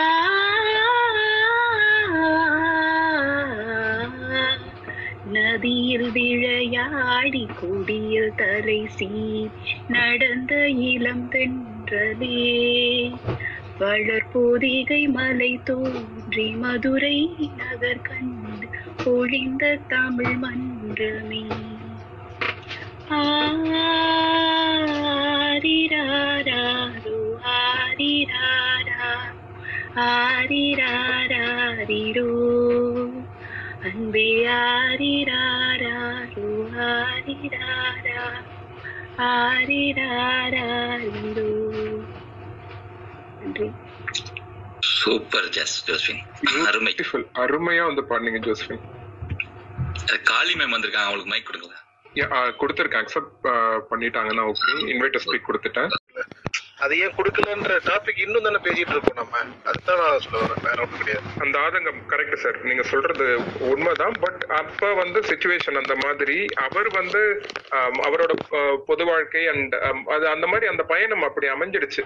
அதை நம்ம யாராலையும் எதுவும் பாஸ்ட்ல போயிட்டு வந்து திருத்தி பார்க்க முடியாது. பட் அந்த கலைஞனை வந்து காலம் கடந்து நம்ம கொண்டாடிட்டு இருக்க வேண்டியது நம்மளோட கடமை. ஏன்னா இப்ப இப்ப இருக்கிற சினி இண்டஸ்ட்ரி ஆகட்டும் இனிமே வரப்போற சினி இண்டஸ்ட்ரி ஆகட்டும் எவ்வளவு படங்கள் வந்தாலும் எல்லாத்துக்குமே விதை அவர் போட்டதுதான். நடிப்பு அப்படின்னா வந்து சிவாலய சிவாஜி கணேசன் ஐயா மட்டும்தான். அவரை பின்பற்றி தான் வந்து இப்ப இருக்கிற கலைஞர்கள்லாம் ஏதோ கொஞ்சம் கொஞ்சம் சுமாரா வந்து நடிச்சிட்டு இருக்காங்க. இல்லைங்களா? சோ அதுவே வந்து அவருக்கு நம்ம கொடுக்குற பெரிய ஒரு அவார்டு தான். இந்த நேஷனல் அவார்டு எல்லாம் வந்து சும்மா சார் அதெல்லாம் அதெல்லாம் கம்பேர் பண்றதை விட நம்ம அவரை எப்படி செலிப்ரேட் பண்றோம் அப்படின்றது தான் முக்கியம். சோ அந்த வகையில வந்து நம்ம என்னைக்கும் வந்து அவரை வந்து செலிப்ரேட் பண்ணிட்டு இருக்கணும் அப்படின்றது என்னோட ஆசை. நான் எனக்கு அடுத்து என்னோட பிள்ளை வந்து இப்ப ஆறு மாசம் ஆகுது. அவனுக்கு நான் சின்ன வயசுல இருந்தே வந்து கேட்கிற பாட்டு எல்லாமே வந்து மலர்ந்து மலராத பாட்டு. இந்த மாதிரி வந்து சிவாஜி கணேசன் ஐயா அவரோட அந்த தத்துவ பாடல்கள் எல்லாமே அவன் இப்பத்துல இருந்தே வந்து கேட்க ஆரம்பிச்சிட்டான். சோ அந்த மாதிரி தான் நம்ம வந்து அடுத்த ஜென்ரேஷனுக்கு வந்து நம்ம கொண்டு போகணும். இந்த மாதிரி ஒருத்தர் இருந்தாரு இவ்வளவு புகழோட ஒருத்தர் இருந்தாரு நடிக்கிறதுக்குனே பிறந்த ஒரு ஜாம்பவான் அப்படின்னு சொல்லிட்டு. சோ அப்படிதான் we can take it to the next generation அவ்வளவு பெரிய கலைஞர் அவர். அவரை பத்தி பேசுறதுல வந்து ரொம்ப பெருமை பெருமிதம் ஒரு ஒரு திமிரோட ஒரு இந்த ஸ்பேஸ போட்டிருக்கேன் அந்த பேர் வச்சாலே வந்து உங்களுக்கு ஒரு வேற லெவல் ஒரு எனர்ஜி வந்துரும். நடிகர் திலகம் சிவாஜி அப்படின்னாலே அது யாரா இருந்தாலும் வந்து அதை மறுக்கவே முடியாது. அப்பேற்பட்ட ஒரு மனுஷன். சோ நம்ம அதை பத்தி எல்லாம் எதுவும் ஃபீல் பண்ண வேணாமே. பாஸ்ட்ல போயிட்டு ஏன் பாலிடிக்ஸ்னால வந்து அவங்க கொடுக்கல அப்படின்ட்டு. அவங்க கொடுக்கலன்னா போயிட்டு போட்டோம். அவங்க யாருக்கு கொடுத்து அவர் வந்து ரெக்கக்னைஸ் பண்றதுக்கு? இவர் தான் வந்து அஹ், நல்லா நடிச்சிருக்காரு அப்படின்ட்டு. எங்களுக்கு தெரியும். எங்க கலைஞனை நாங்க பாராட்டுறோம். அவர் எப்பேற்பட்ட நடிகன் அப்படின்றது வந்து தமிழ்நாட்டுல இருக்கிற ஒவ்வொருத்தருக்குமே வந்து தெரியும். நம்ம வந்து சர்டிபிகேட் கொடுத்துதான் வந்து இன்னார்ட்ட போய் அவர் இப்படி அவர் அப்படின்ட்டு சொல்லணும்ட்டு அவசியமே கிடையாது. சோ அப்படி இருக்கும்போது நம்ம அதை பத்தி எல்லாம் ஃபீல் பண்ண வேணாம் அதான் இன்னொன்னு என்னன்னா இந்தியா ரெகனைஸ் பண்ணதோ இல்லையோ வேர்ல்ட் லெவல்ல அவருக்கு ஒரு ரெகனைசேஷன் கிடைச்சிருக்கு பாருங்க. அதாவது ஈஜிப்ட் ஈஜிப்ட்ல வந்து கட்டபொம்மனுக்கு அவார்ட் ஆகட்டும் செவாலியர் ஆகட்டும் இல்ல நியூயார்க்ல அவருக்கு இது மேயர் எங்கேயோ அங்க இருந்ததாகட்டும் இதெல்லாம் வந்து இன்டர்நேஷனல்லயே அவருக்கு ரெகனைசேஷன் கொடுத்துருக்குது. ஸோ நம்ம அதை பத்தி பொறி பண்ண வேண்டியதில்ல நம்ம அவரை எப்பவும் போல கொண்டாடிட்டு இருக்கிறோம்.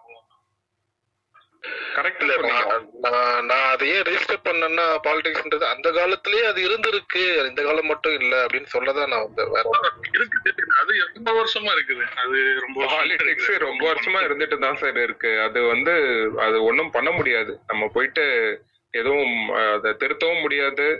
திருத்தணும்னு நினைச்சாலும் நம்மளே வந்து அதுக்குள்ள போயிட்டு மாட்டிப்போம் ஒரு கட்டத்துல. அந்த மாதிரி ஒரு விஷயம் அது. அதை பத்தி எல்லாம் நம்ம பேச வேணாம்.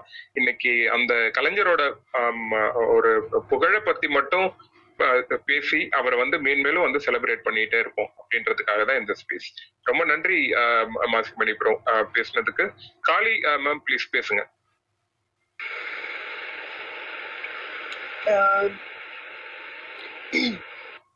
எங்களுக்கு ஆக்சுவலி வில்லேஜ் அங்க வந்து தோட்டத்தில் தோட்டத்துல வேலை செய்யும்போது வேலை பார்க்குறவங்களுடைய பூஸ்டே வந்து எம்ஜிஆர் சிவாஜி தான்.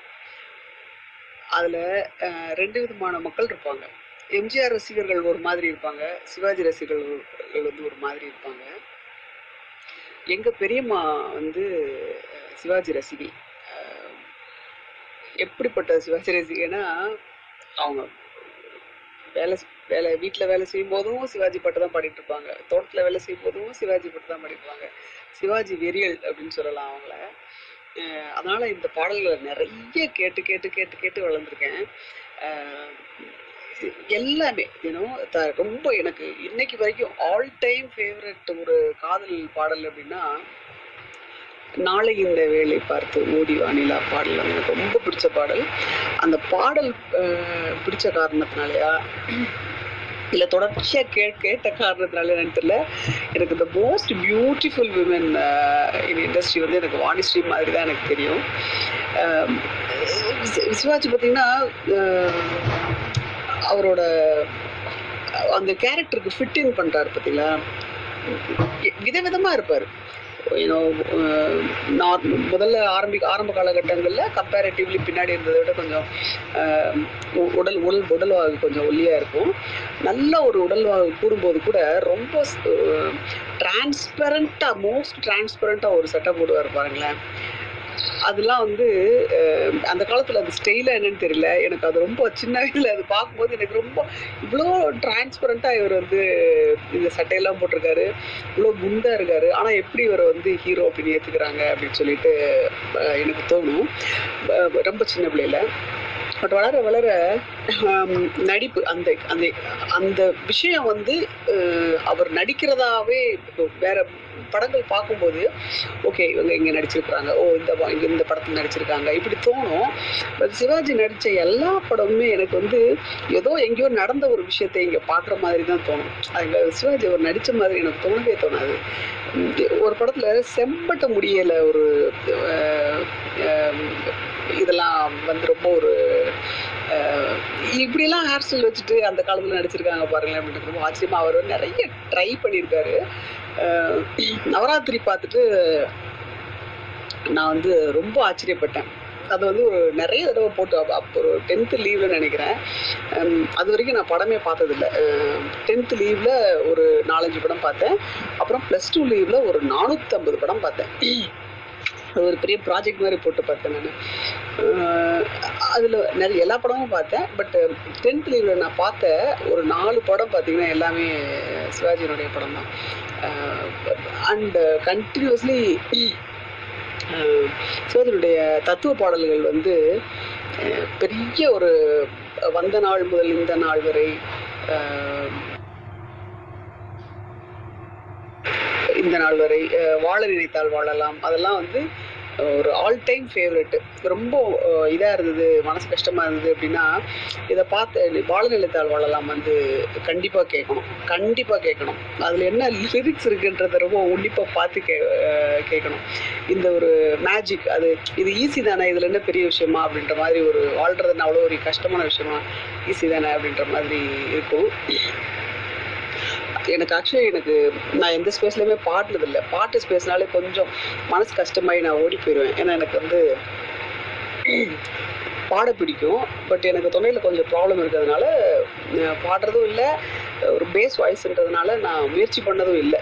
வெளியில் ஸ்பேஸ்ல எல்லாம் பாடுறதுக்கு முயற்சி பண்ணதில்லை பட் ஃபார் சிவாஜி நான் வந்து இங்கே ஒரு ரெண்டு வரி கொஞ்சம் எல்லாரும் பொறுத்தருளணும் ப்ளீஸ் பாடுங்க மேம் ப்ளீஸ் ப்ளீஸ்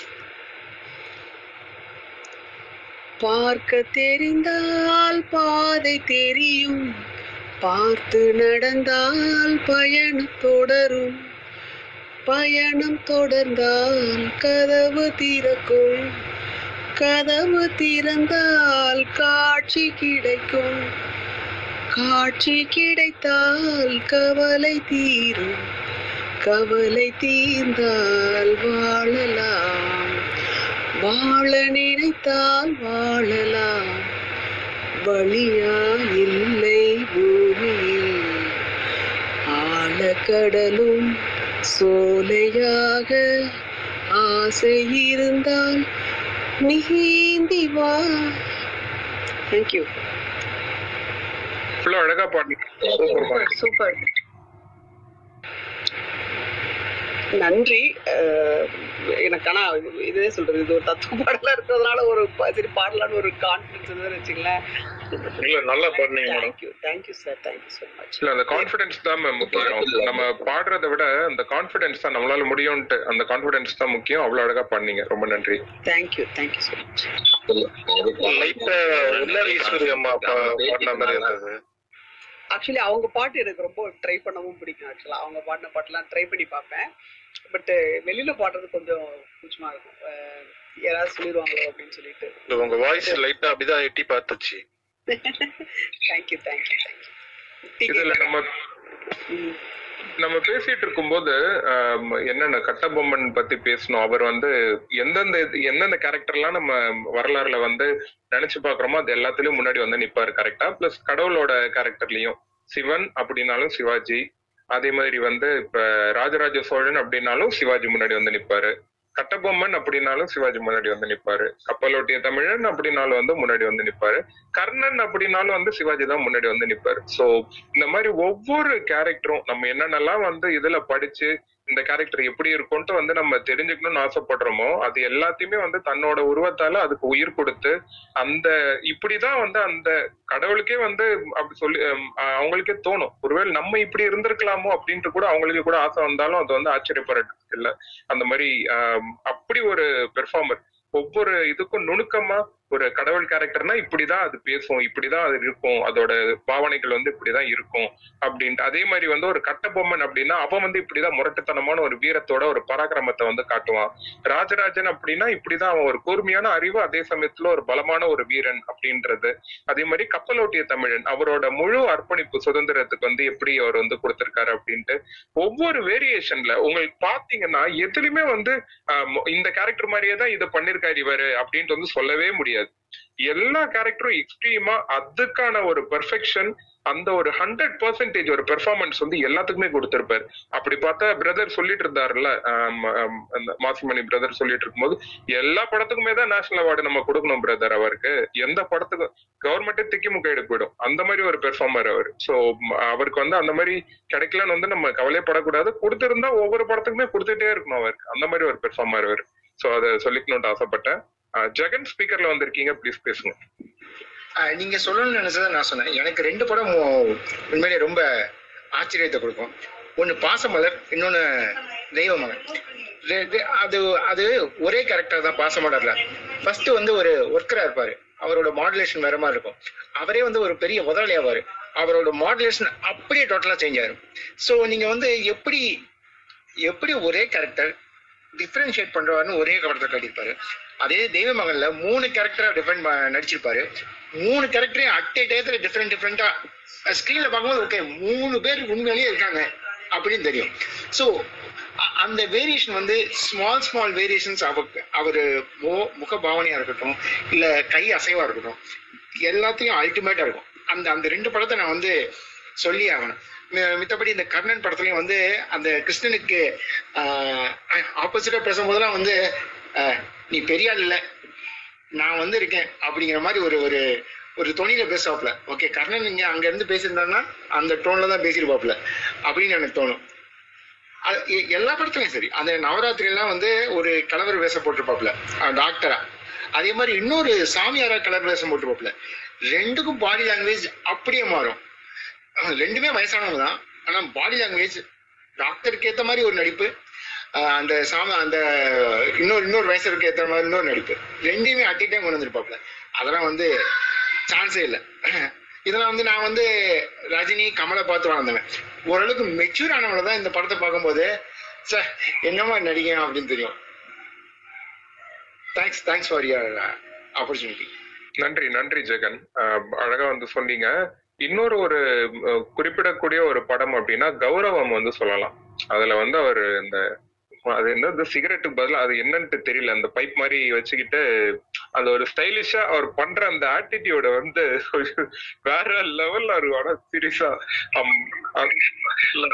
அதான் விஜய் நீங்க சொன்ன மாதிரி இப்போ ரீசெண்டா நான் அந்த கௌரவம் படம் ஓப்பனிங் சீன் மட்டும் பார்த்தேன். அதுல ஃபர்ஸ்ட் எடுத்த உடனே கார்ல அவர் கால் தான் காட்டுறாங்க. நான் ரஜினி படத்துல தான் இப்படி காட்டுவாங்கன்னு நினைச்சேன். அதுக்கு முன்னாடியே அவர் படத்துல காட்டியிருக்காங்க என்ட்ரி பயங்கரமான என்ட்ரி சிறப்பா இருக்கும். அந்த பைப் ஸ்டைல் சார் அதுதான் வந்து மேட்ரே அந்த பைப் சிகரெட் வந்து பிடிப்பார்ல. அவர் ஃபர்ஸ்ட் ஒரு ஒரு பிஸியான ஒரு அட்வொகேட் அப்படின்னா வந்து எப்படி இருப்பாங்க அப்படின்னு சொல்லிட்டு பயங்கரமா காட்டியிருப்பாங்க அதுல. அவர் வந்து அப்படி ஒரு இதை காட்டி எப்பவுமே வந்து துரு துருன்னு இருக்கிற ஒரு அட்வொகேட் எல்லாத்தையும் வந்து இதுவா பார்த்துட்டு இருக்கிற ஒரு மனுஷன் இப்படிதான் இருப்பான். அந்த கேரக்டர் இப்படிதான் இருக்கும் அப்படின்ட்டு வந்து அதுக்கு ஒரு ஜஸ்டிபிகேஷன் கொடுத்திருப்பாரு அந்த பெர்ஃபார்மன்ஸ்ல பயங்கர அவ்வளவு ஒரு அழகா இருக்கும் சொல்லுங்க சார் ஏதோ சொல்லிட்டு இருந்தீங்க. கண்டிப்பா கண்டிப்பான்னு சொன்னேன் ஓகே கோகுலன் பிரதர் ஸ்பீக்கர்ல இருக்கீங்க. ப்ளீஸ் பேசுங்க. Hi Vijay okay Vijay and ஒரே ஒரு நிமிஷம். சாரி நான் கொஞ்ச நேரம் லிஸ்னிங்ல இருப்பேன். விஜய் நீங்க கண்டினியூ பண்ணுங்க நான் sure. Sure sure just fine points ஏதாவது இருந்துச்சுன்னா ரிக்வஸ்ட் கொடுங்க. I will accept sure sure கண்டிப்பா.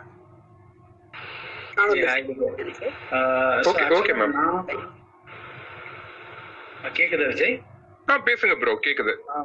ஆக்சுவலா நான் அவ்வளோ சிவாஜி படம் பார்த்ததில்ல. ஆனா நிறைய சிவாஜி பாட்டு ஐ மீன் படத்துல அந்த பாட்டு கேட்டிருக்கேன். ஆனா எங்களோட என்னோட அப்பா வந்து ரொம்ப பெரிய சிவாஜி ஃபேன் எங்க வீட்டுல ஃபர்ஸ்ட் ஃபர்ஸ்ட் விசிடி பிளே வந்துட்டு வந்தப்போ எங்க வீட்டுல நாங்க வாங்கின முதல் தமிழ் படம் டிவிடி விசிடி வந்து வசந்த மாளிகை.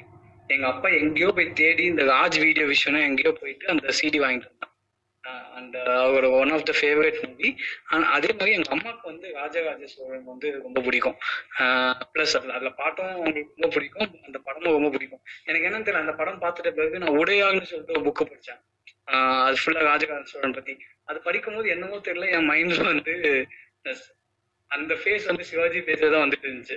அந்த அளவுக்கு கனெக்ட் பண்ண முடிஞ்சது. எனக்கு பர்சனலா ரொம்ப பிடிச்ச சிவாஜி படம் வந்து திருவிளையாடல். அஃப்கோர்ஸ் அந்த சாங்ஸ்க்காக ப்ளஸ் அதுல அவருக்கும் அந்த நாகேஷ்க்கும் அந்த சீன்ஸ் எல்லாம் வந்து வேற லெவல்ல சூப்பரா இருக்கும். ஸோ இந்த நான் ஏன்னா நான் அவ்வளோ சிவாஜி படம் பார்த்து வளரல பட் என்னோட அம்மா அப்பா வந்து ரொம்ப பெரிய ஃபேன்ஸ் ஆக்சுவலா super super Gokulan bro thank you so much அழகா வந்து பேசுனீங்க. நவநீதன் ஸ்பீக்கர்ல இருக்கீங்க ப்ரோ ப்ளீஸ் பேசுங்க. சார் எல்லாத்துக்கும் வணக்கம். வணக்கம் நான் ஃபர்ஸ்ட் ஃபர்ஸ்ட் பார்த்த படம் சின்ன வயசுல பார்த்த படம் முத முத பார்த்த படம் வந்து பாசமலர் படம் பார்த்தேன். ஒரு எயித் ஸ்டாண்டர்ட் படிச்சுட்டு இருக்கும்போது பார்த்தேன். அந்த கேரக்டர்ல என்ன அறியாம நான் அழுதுட்டு இந்த படத்தை பார்த்துக்கலாம் பாசமலர்லாம் அப்படி ஒரு அந்த சிஸ்டர் அண்ட் பிரதருக்குள்ள அவ்வளவு பாசம் அந்த ரிலேஷன்ஷிப் பார்க்கும்போது அவ்வளவு ஒரு ரியல் ரியாலிட்டியா எடுத்திருக்க படம். அந்த படம் இன்னும் இப்போ பார்த்தா கூட அந்த படத்தை பார்த்தா நான் ஒரு மனசுல ஒரு இது ஒரு ஏக்கம் வரும் அந்த அளவுக்கு சிவாஜி மாதிரி நடிப்பு திறமை யாருமே கிடையாது. ரெண்டாவது வீரபாண்டிய கட்டபொம்மன். கட்டபொம்மன் வந்து ஸ்டோரியை தான் பார்த்திருக்கேன். ஸ்டோரியில படிச்சிருக்கேன். ஆனா இப்படித்தான் இருந்தாருன்னு வீரபாண்டியன் இப்படித்தான் இருந்திருப்பாருன்னு சொல்லிட்டு அந்த கேரக்டரை காட்டினவரு சிவாஜி சார் தான். சிவாஜி சார் மாதிரி ஒரு அவ்வளோ ஒரு நடிப்பு திறமையான ஆளு இனிமே பார்க்க முடியாது. அதாவது நவரசத்தையும் தன்னுடைய முக பாவனையில நவரசத்தையும் கலந்து காமிச்ச ஒரே ஆள் யாருன்னா இப்போ உள்ள ஆக்டர்லாம் எப்படின்னு தெரியல.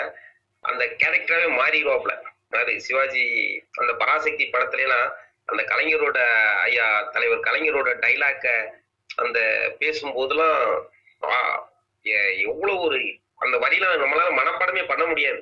மெமரைஸே பண்ண முடியாது. அந்த அளவுக்கு ஒரு தூய தமிழ்ல பேசியிருப்பாப்ல அவ்வளவு ஒரு திறமையான ஒரு ஆக்டர்னா சிவாஜி சார் மட்டும்தான். தன்னுடைய நடிப்பிலே அனைத்தையும் காமிச்சிருவாரு.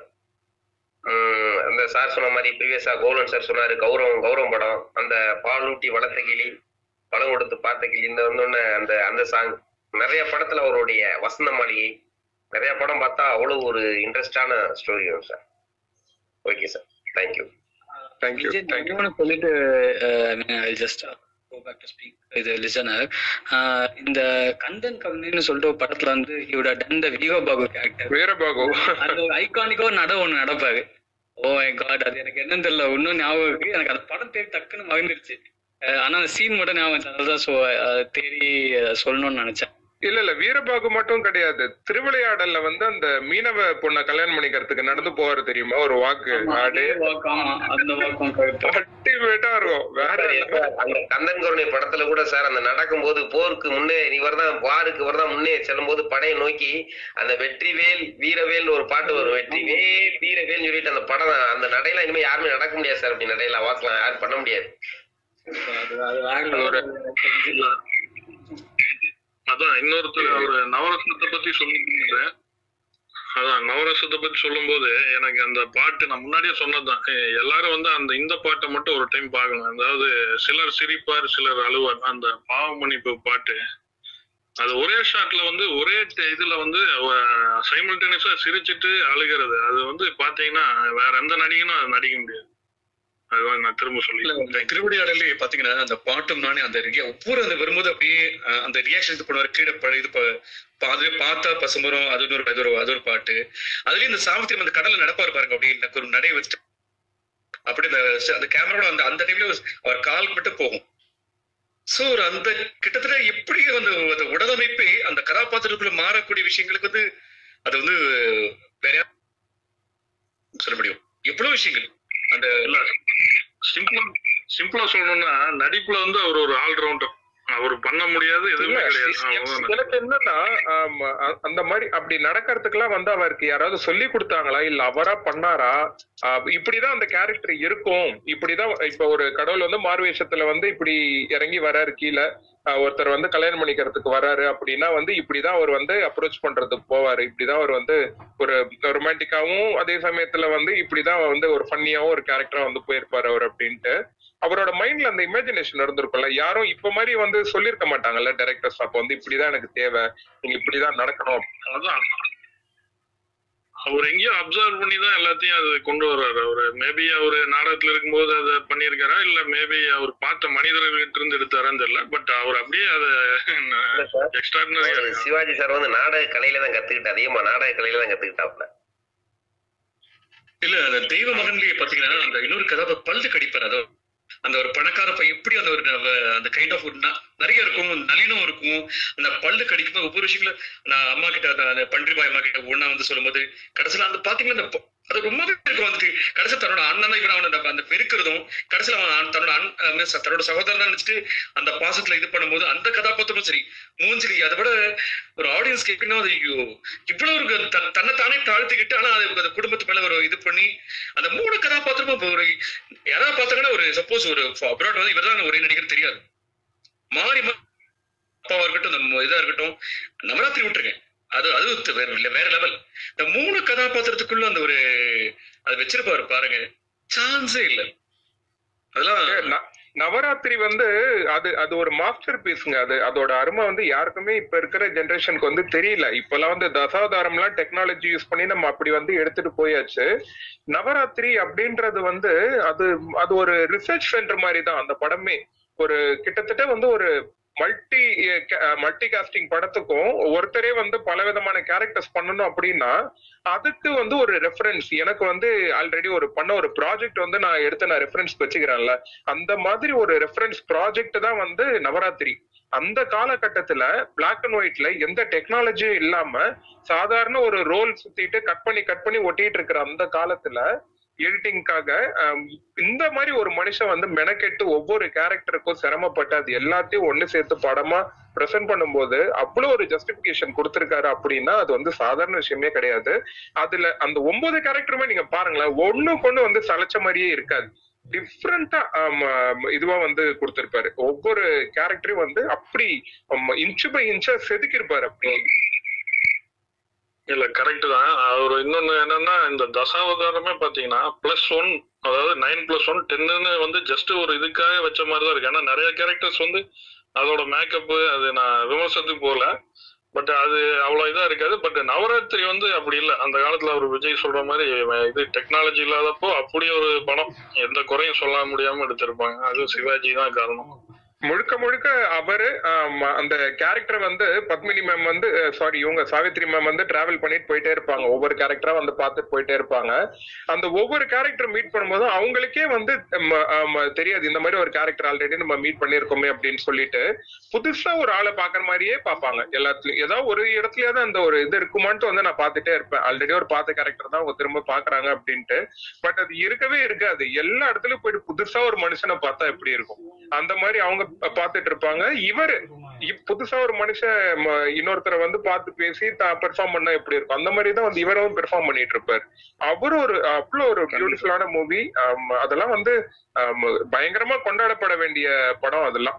ஏன்னா அப்ப அந்த காலத்துல எப்படின்னா இப்ப நம்ம எப்படி சூப்பர் ஸ்டார் கமல்ஹாசன் இருக்கோமோ அந்த மாதிரி எம்ஜிஆர் சார் அவர்களும் நம்ம சிவாஜி ஐயா அவர்களும் வந்து இருந்தாங்க.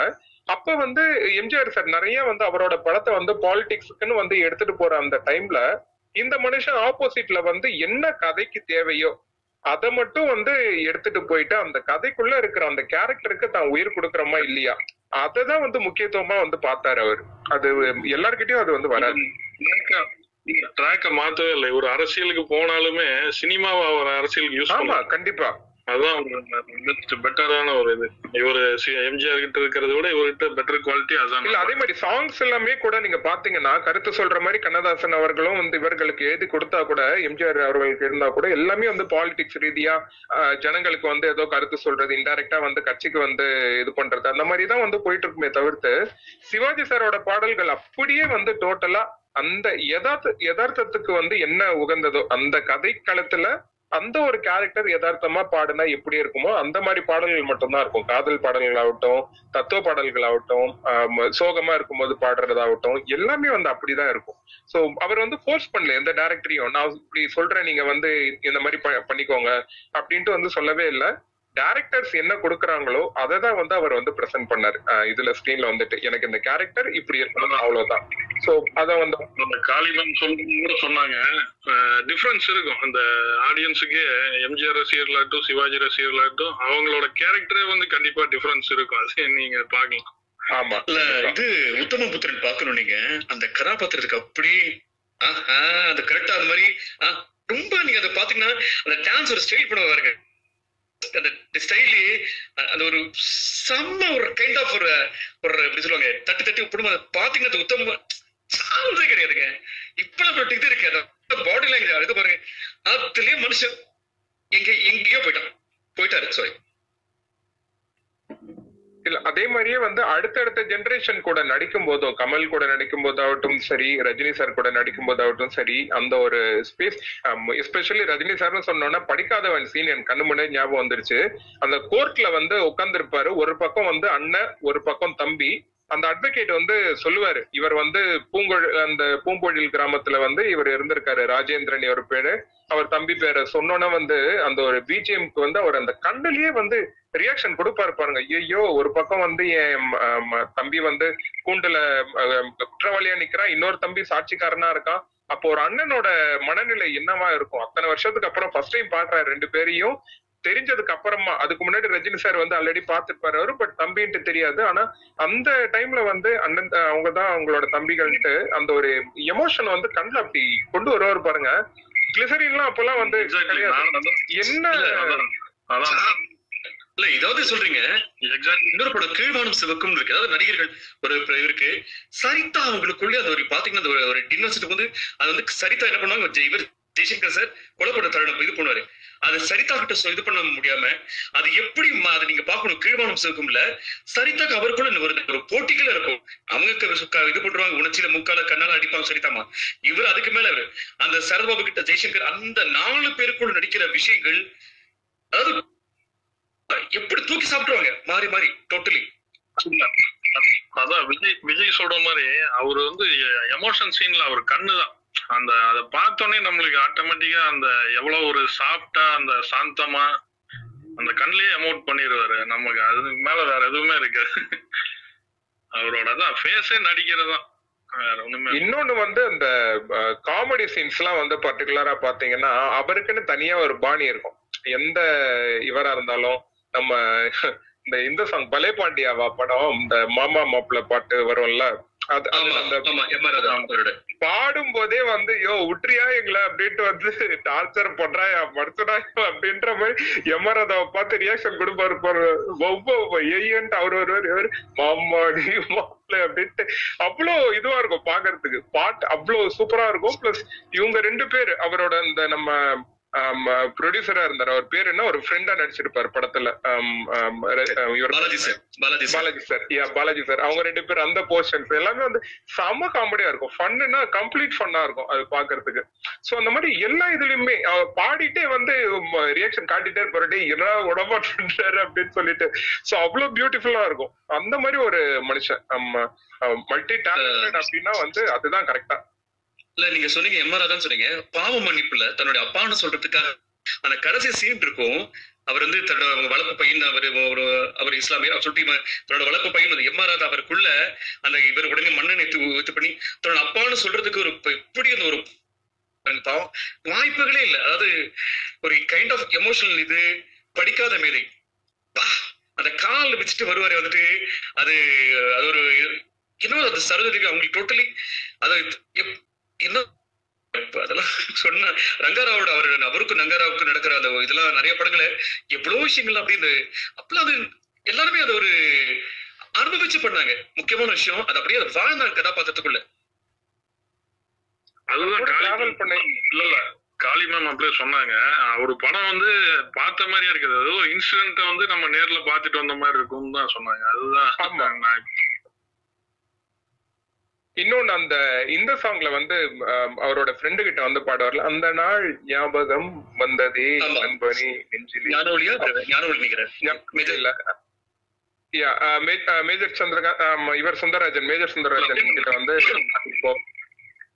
அப்புறம் அப்புறம் உயர்ந்த உயர்ந்த உயர்ந்த மனிதன். உயர்ந்த மனிதன் உயர்ந்த மனிதன். ஓகே அதுலதான் பாடிட்டு போவார்ல. அந்த அந்த சாங் வந்து ஒரு பிளாஷ்பேக் வந்து நம்ம இப்படி எல்லாம் இருந்தோம். அது அந்த ஒரு எந்தோட அந்த டைம்ல வந்து நம்ம இப்படி எல்லாம் இருந்தோம் அப்படின்னு சொல்லிட்டு ஒரு ஃப்ரெண்டு கிட்ட வந்து பாடுற அந்த இதெல்லாம் வந்து வேற லெவல்ல இருக்கும். அந்த இன்னைக்கு வரைக்கும் நம்மளுக்கு நம்மளோட அந்த நாள் ஞாபகத்துக்கு போயிரும். ஆமா நம்மளோட அந்த நாள் ஞாபகத்துக்கு போயிட்டோம் கண்டிப்பா. நான்லாம் வந்து நைன்டிஸ் கிட்டுங்க. நான் நைன்டி ஒன்ல தான் பிறந்தேன். ஆனா ஒரு நினைவு தெரிஞ்ச ஏஜுக்கு அப்புறமா ஒரு ஓகே ஒரு படம் பாக்குறோம் அப்படின்னா ஒரு பெர்ஃபார்மர் எப்படி இருக்கணும்? ஒரு படத்துல ஒரு நடிகர் வந்து எப்படி அவரோட முழு திறமையை வந்து வெளிப்படுத்தணும் அப்படின்னா அந்த சிவாஜி சார் தான். அவரை தவிர்த்து வேற யாருமே அந்த மாதிரி வந்து பெர்ஃபார்ம் பண்ண முடியாது அப்படின்ட்டு புரிஞ்சுக்கிட்ட காலகட்டம். அவரோட படங்கள் எல்லாத்தையுமே வந்து பார்த்துட்டு வரேன். ஒவ்வொரு படமா பாக்குறேன் எனக்கு வந்து ஸ்டார்டிங்ல பார்த்த படத்துக்கும் கடைசியா அவரோட படத்தை பார்க்கும் போதும் அந்த அத்தனை கேரக்டருக்குமே வந்து வேரியேஷன்ஸ் இருக்கு. ஒரு படத்துல இருக்கிற மாதிரி இன்னொரு படத்துல அவர் நடிக்கல. ஏதோ ஒரு சின்ன வேரியேஷன் கண்டிப்பா இருக்கும். அது இப்ப சிலர்லாம் வந்து பாத்தீங்கன்னா கமர்ஷியல் படம்னா ஒரே மாதிரி அந்த டெம்ப்ளேட் அப்படியே வந்துட்டே இருக்கும். இந்த படத்துல எப்படி இருக்கா இந்த படத்துல எப்படி இருக்கா? அப்பவும் கமர்ஷியல் படம் எல்லாம் எடுத்தாங்க. சிவாஜி சரியா வச்சு எடுத்தாங்க எம்ஜிஆர் சரியா வச்சு எடுத்தாங்க. ஆர்ட் பிலிம்ஸ் நிறைய சிவாஜி சாரை வச்சு எடுத்தாங்க. எல்லா படத்துலயுமே வந்து அந்த ஒரு மனுஷன் அவர் காட்டுற அந்த வேரியேஷன்ஸ் இருக்குல்ல அது வந்து வேற லெவல்ல இருக்கும். அந்த ஒரு சிக்னேச்சர் ஸ்டைல் ஆகட்டும். எம்ஜிஆர் சாருக்குலாம் வந்து பர்டிகுலரா ஒரு ஸ்டைல் இருக்கும். அவர் வந்துட்டாருனாலே இந்த மூக்கை இது பண்றது அந்த மாதிரி எல்லாம் அந்த ஸ்டைல்ஸ் இருக்கும்.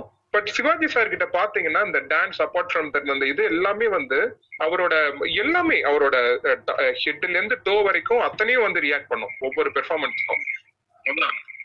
நீங்க சொன்ன மாதிரி எல்லா படத்துக்கும் ஜஸ்டிஃபை பண்ணியிருப்பாரு.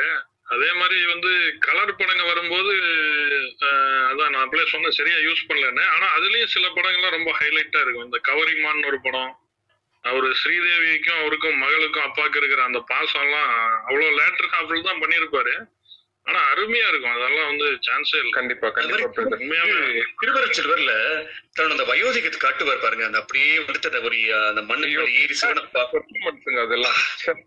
ஷோ நான் அந்த வயோதிகத்தை அந்த நடுக்கத்தை காட்டுவார். கையெல்லாம் பண்ணிட்டு அதுவும் அந்த வ- இதே தன்னோட அதாவது ஒரு அந்த பாத்தீங்கன்னா அவர் டபுள் அந்த கையில அப்படியே நடுக்கத்துக்கிட்டு அப்படி ஏறிக்கிட்டு அது எப்படியும் நமக்கே அந்த ஒரு அந்த ஒரு சொல்லுவாங்க இந்த பக்தி ஒரு இது. நமக்குள்ள ஏறி நமக்கு நான் நம்ம வந்து காட்சி தருவோம். அதாவது அந்த ஒரு உணர்வு ஏற்படும். ஐயோ நம்மளுக்கு கா- காட்டி சீக்கிரம் வாயா சிவன் வந்து காட்டி அவருக்கு. பாரியா. அப்படிங்கிற ஒரு அந்த இதை அந்த கதாபாத்திரத்துக்கு படி அந்த அந்த இதே கிடையாதுங்க. அது கழுவி தழுவது பேசுவார் பாடுவாரு. சிலுக்குதுங்க. என்ன மனுஷன்லாம் பேசலாம். அடுத்து யார் ஸ்பீக்கர்ல இருக்கீங்க. ப்ளீஸ் பேசுங்க யாரோ பிரதர் அதுக்கு அடுத்து பித்தன் மாம்ஸ் நீங்க பேசுங்க. யாரோ பிரதர் ப்ளீஸ் பேசுங்க.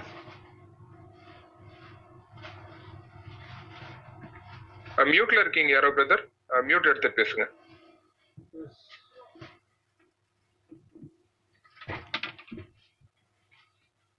ப்ரோ இன்னும் மியூட்ல தான் இருக்கீங்க. மியூட் எடுத்துட்டு பேசுங்க.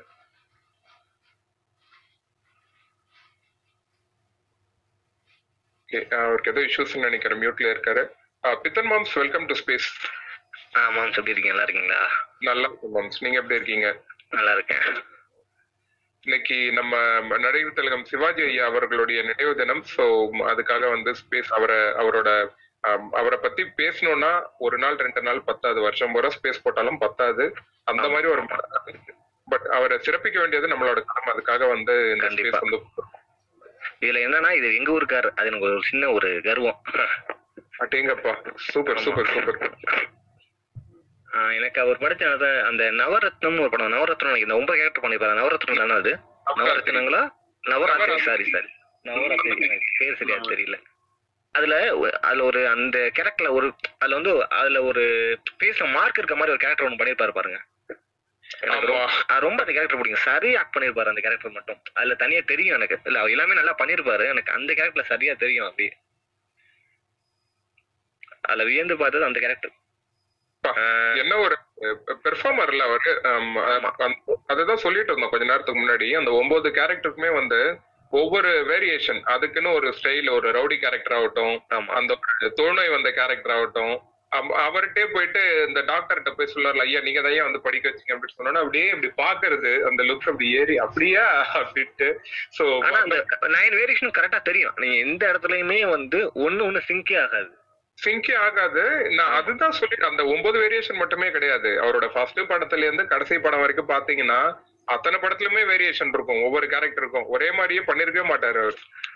ஸோ அதுதான் ஒரு ஸ்பெசிபிக் ஒரு இது. அது கெட்னஸ் ரெக்கார்டே வந்து கொடுக்கலாம். அந்த மாதிரி எந்த படத்துலயும் வந்து ஒரு ஒரு இதுல காட்டின மாதிரி ஏன்னா இப்ப நிறைய ஹீரோஸ் வந்து ஒரு படத்துல எப்படி இருக்காங்களோ அதே மாதிரியே தான் வராங்க. சண்டை போடுறாங்க இது பண்ணிட்டு போயிடுறாங்க. பட் இவர் பாத்தீங்கன்னா டோட்டலி வேற. இவரோட அந்த ஏரியாவே வேற டோட்டலா எக்ஸ்ப்ளோர் பண்ணாத இடமே கிடையாது நடிப்புல. அந்த மாதிரி ஒரு நடிப்பு பல்கலைக்கழகம் அப்படின்னா அது சிவாஜி ஐயா மட்டும்தான். ரொம்ப நன்றி ப்ரோ பேசுனதுக்கு. அதே மாதிரி ஒரே ஒரே விஷயம் சொல்லிக்கிறேன். அதே மாதிரி இந்த பயோகிராஃபி அவர் நடிச்சிருப்பாரு. நீங்க அது வந்து ஒரு கடவுளா இருக்கட்டும் ஹியூமன் பீங்களா இருக்கும் ஆனா அந்த அந்த கேரக்டர் ரெப்ரசன்டேஷன் அவர் அவர் அளவுக்கு யாருமே பண்ண முடியாது. இது வரைக்குமே நான் சொன்ன சொல்ல போனாலே.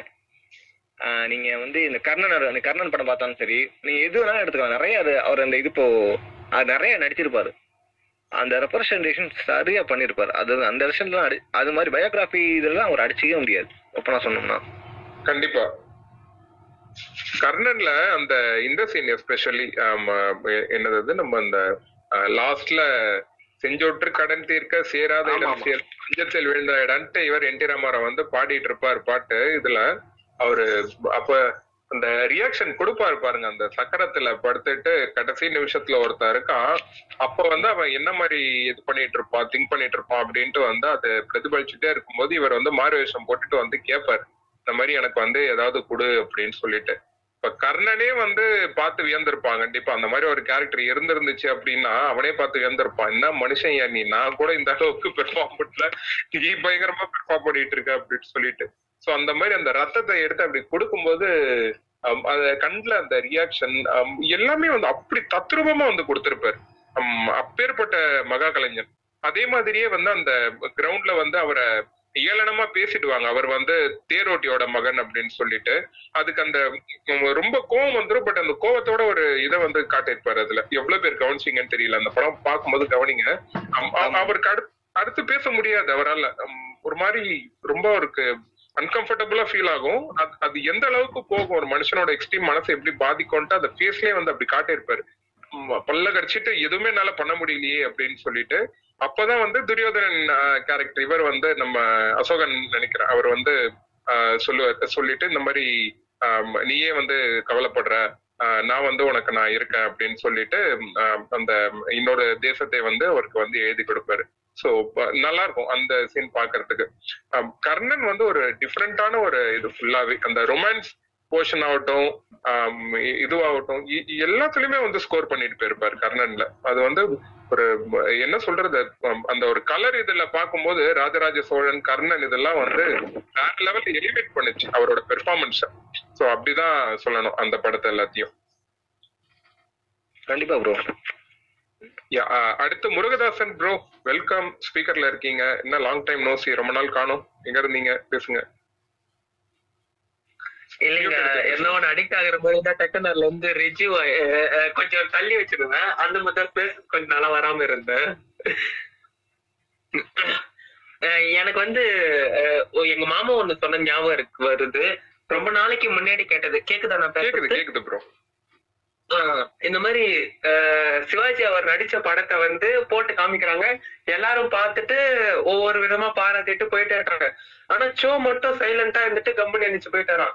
என்ன இவர் ஒண்ணுமே சொல்லலையே அப்படின்ட்டு அப்புறம் கிட்ட தனிப்பட்ட முறையில சிவாஜி ஏங்க நீங்க எதுவும் சொல்ல மாட்டீங்க? இல்ல நீ பண்ணது ஓவர் ஆக்டிங் அப்படின்ட்டாராம். இவர் எதுவுமே சொல்லியா டக்குன்னு எடுத்து அந்த சீனுக்கு உண்மையிலே எப்படி நடிக்கணும் அப்படியே நடிச்சு காமிச்சாராம்.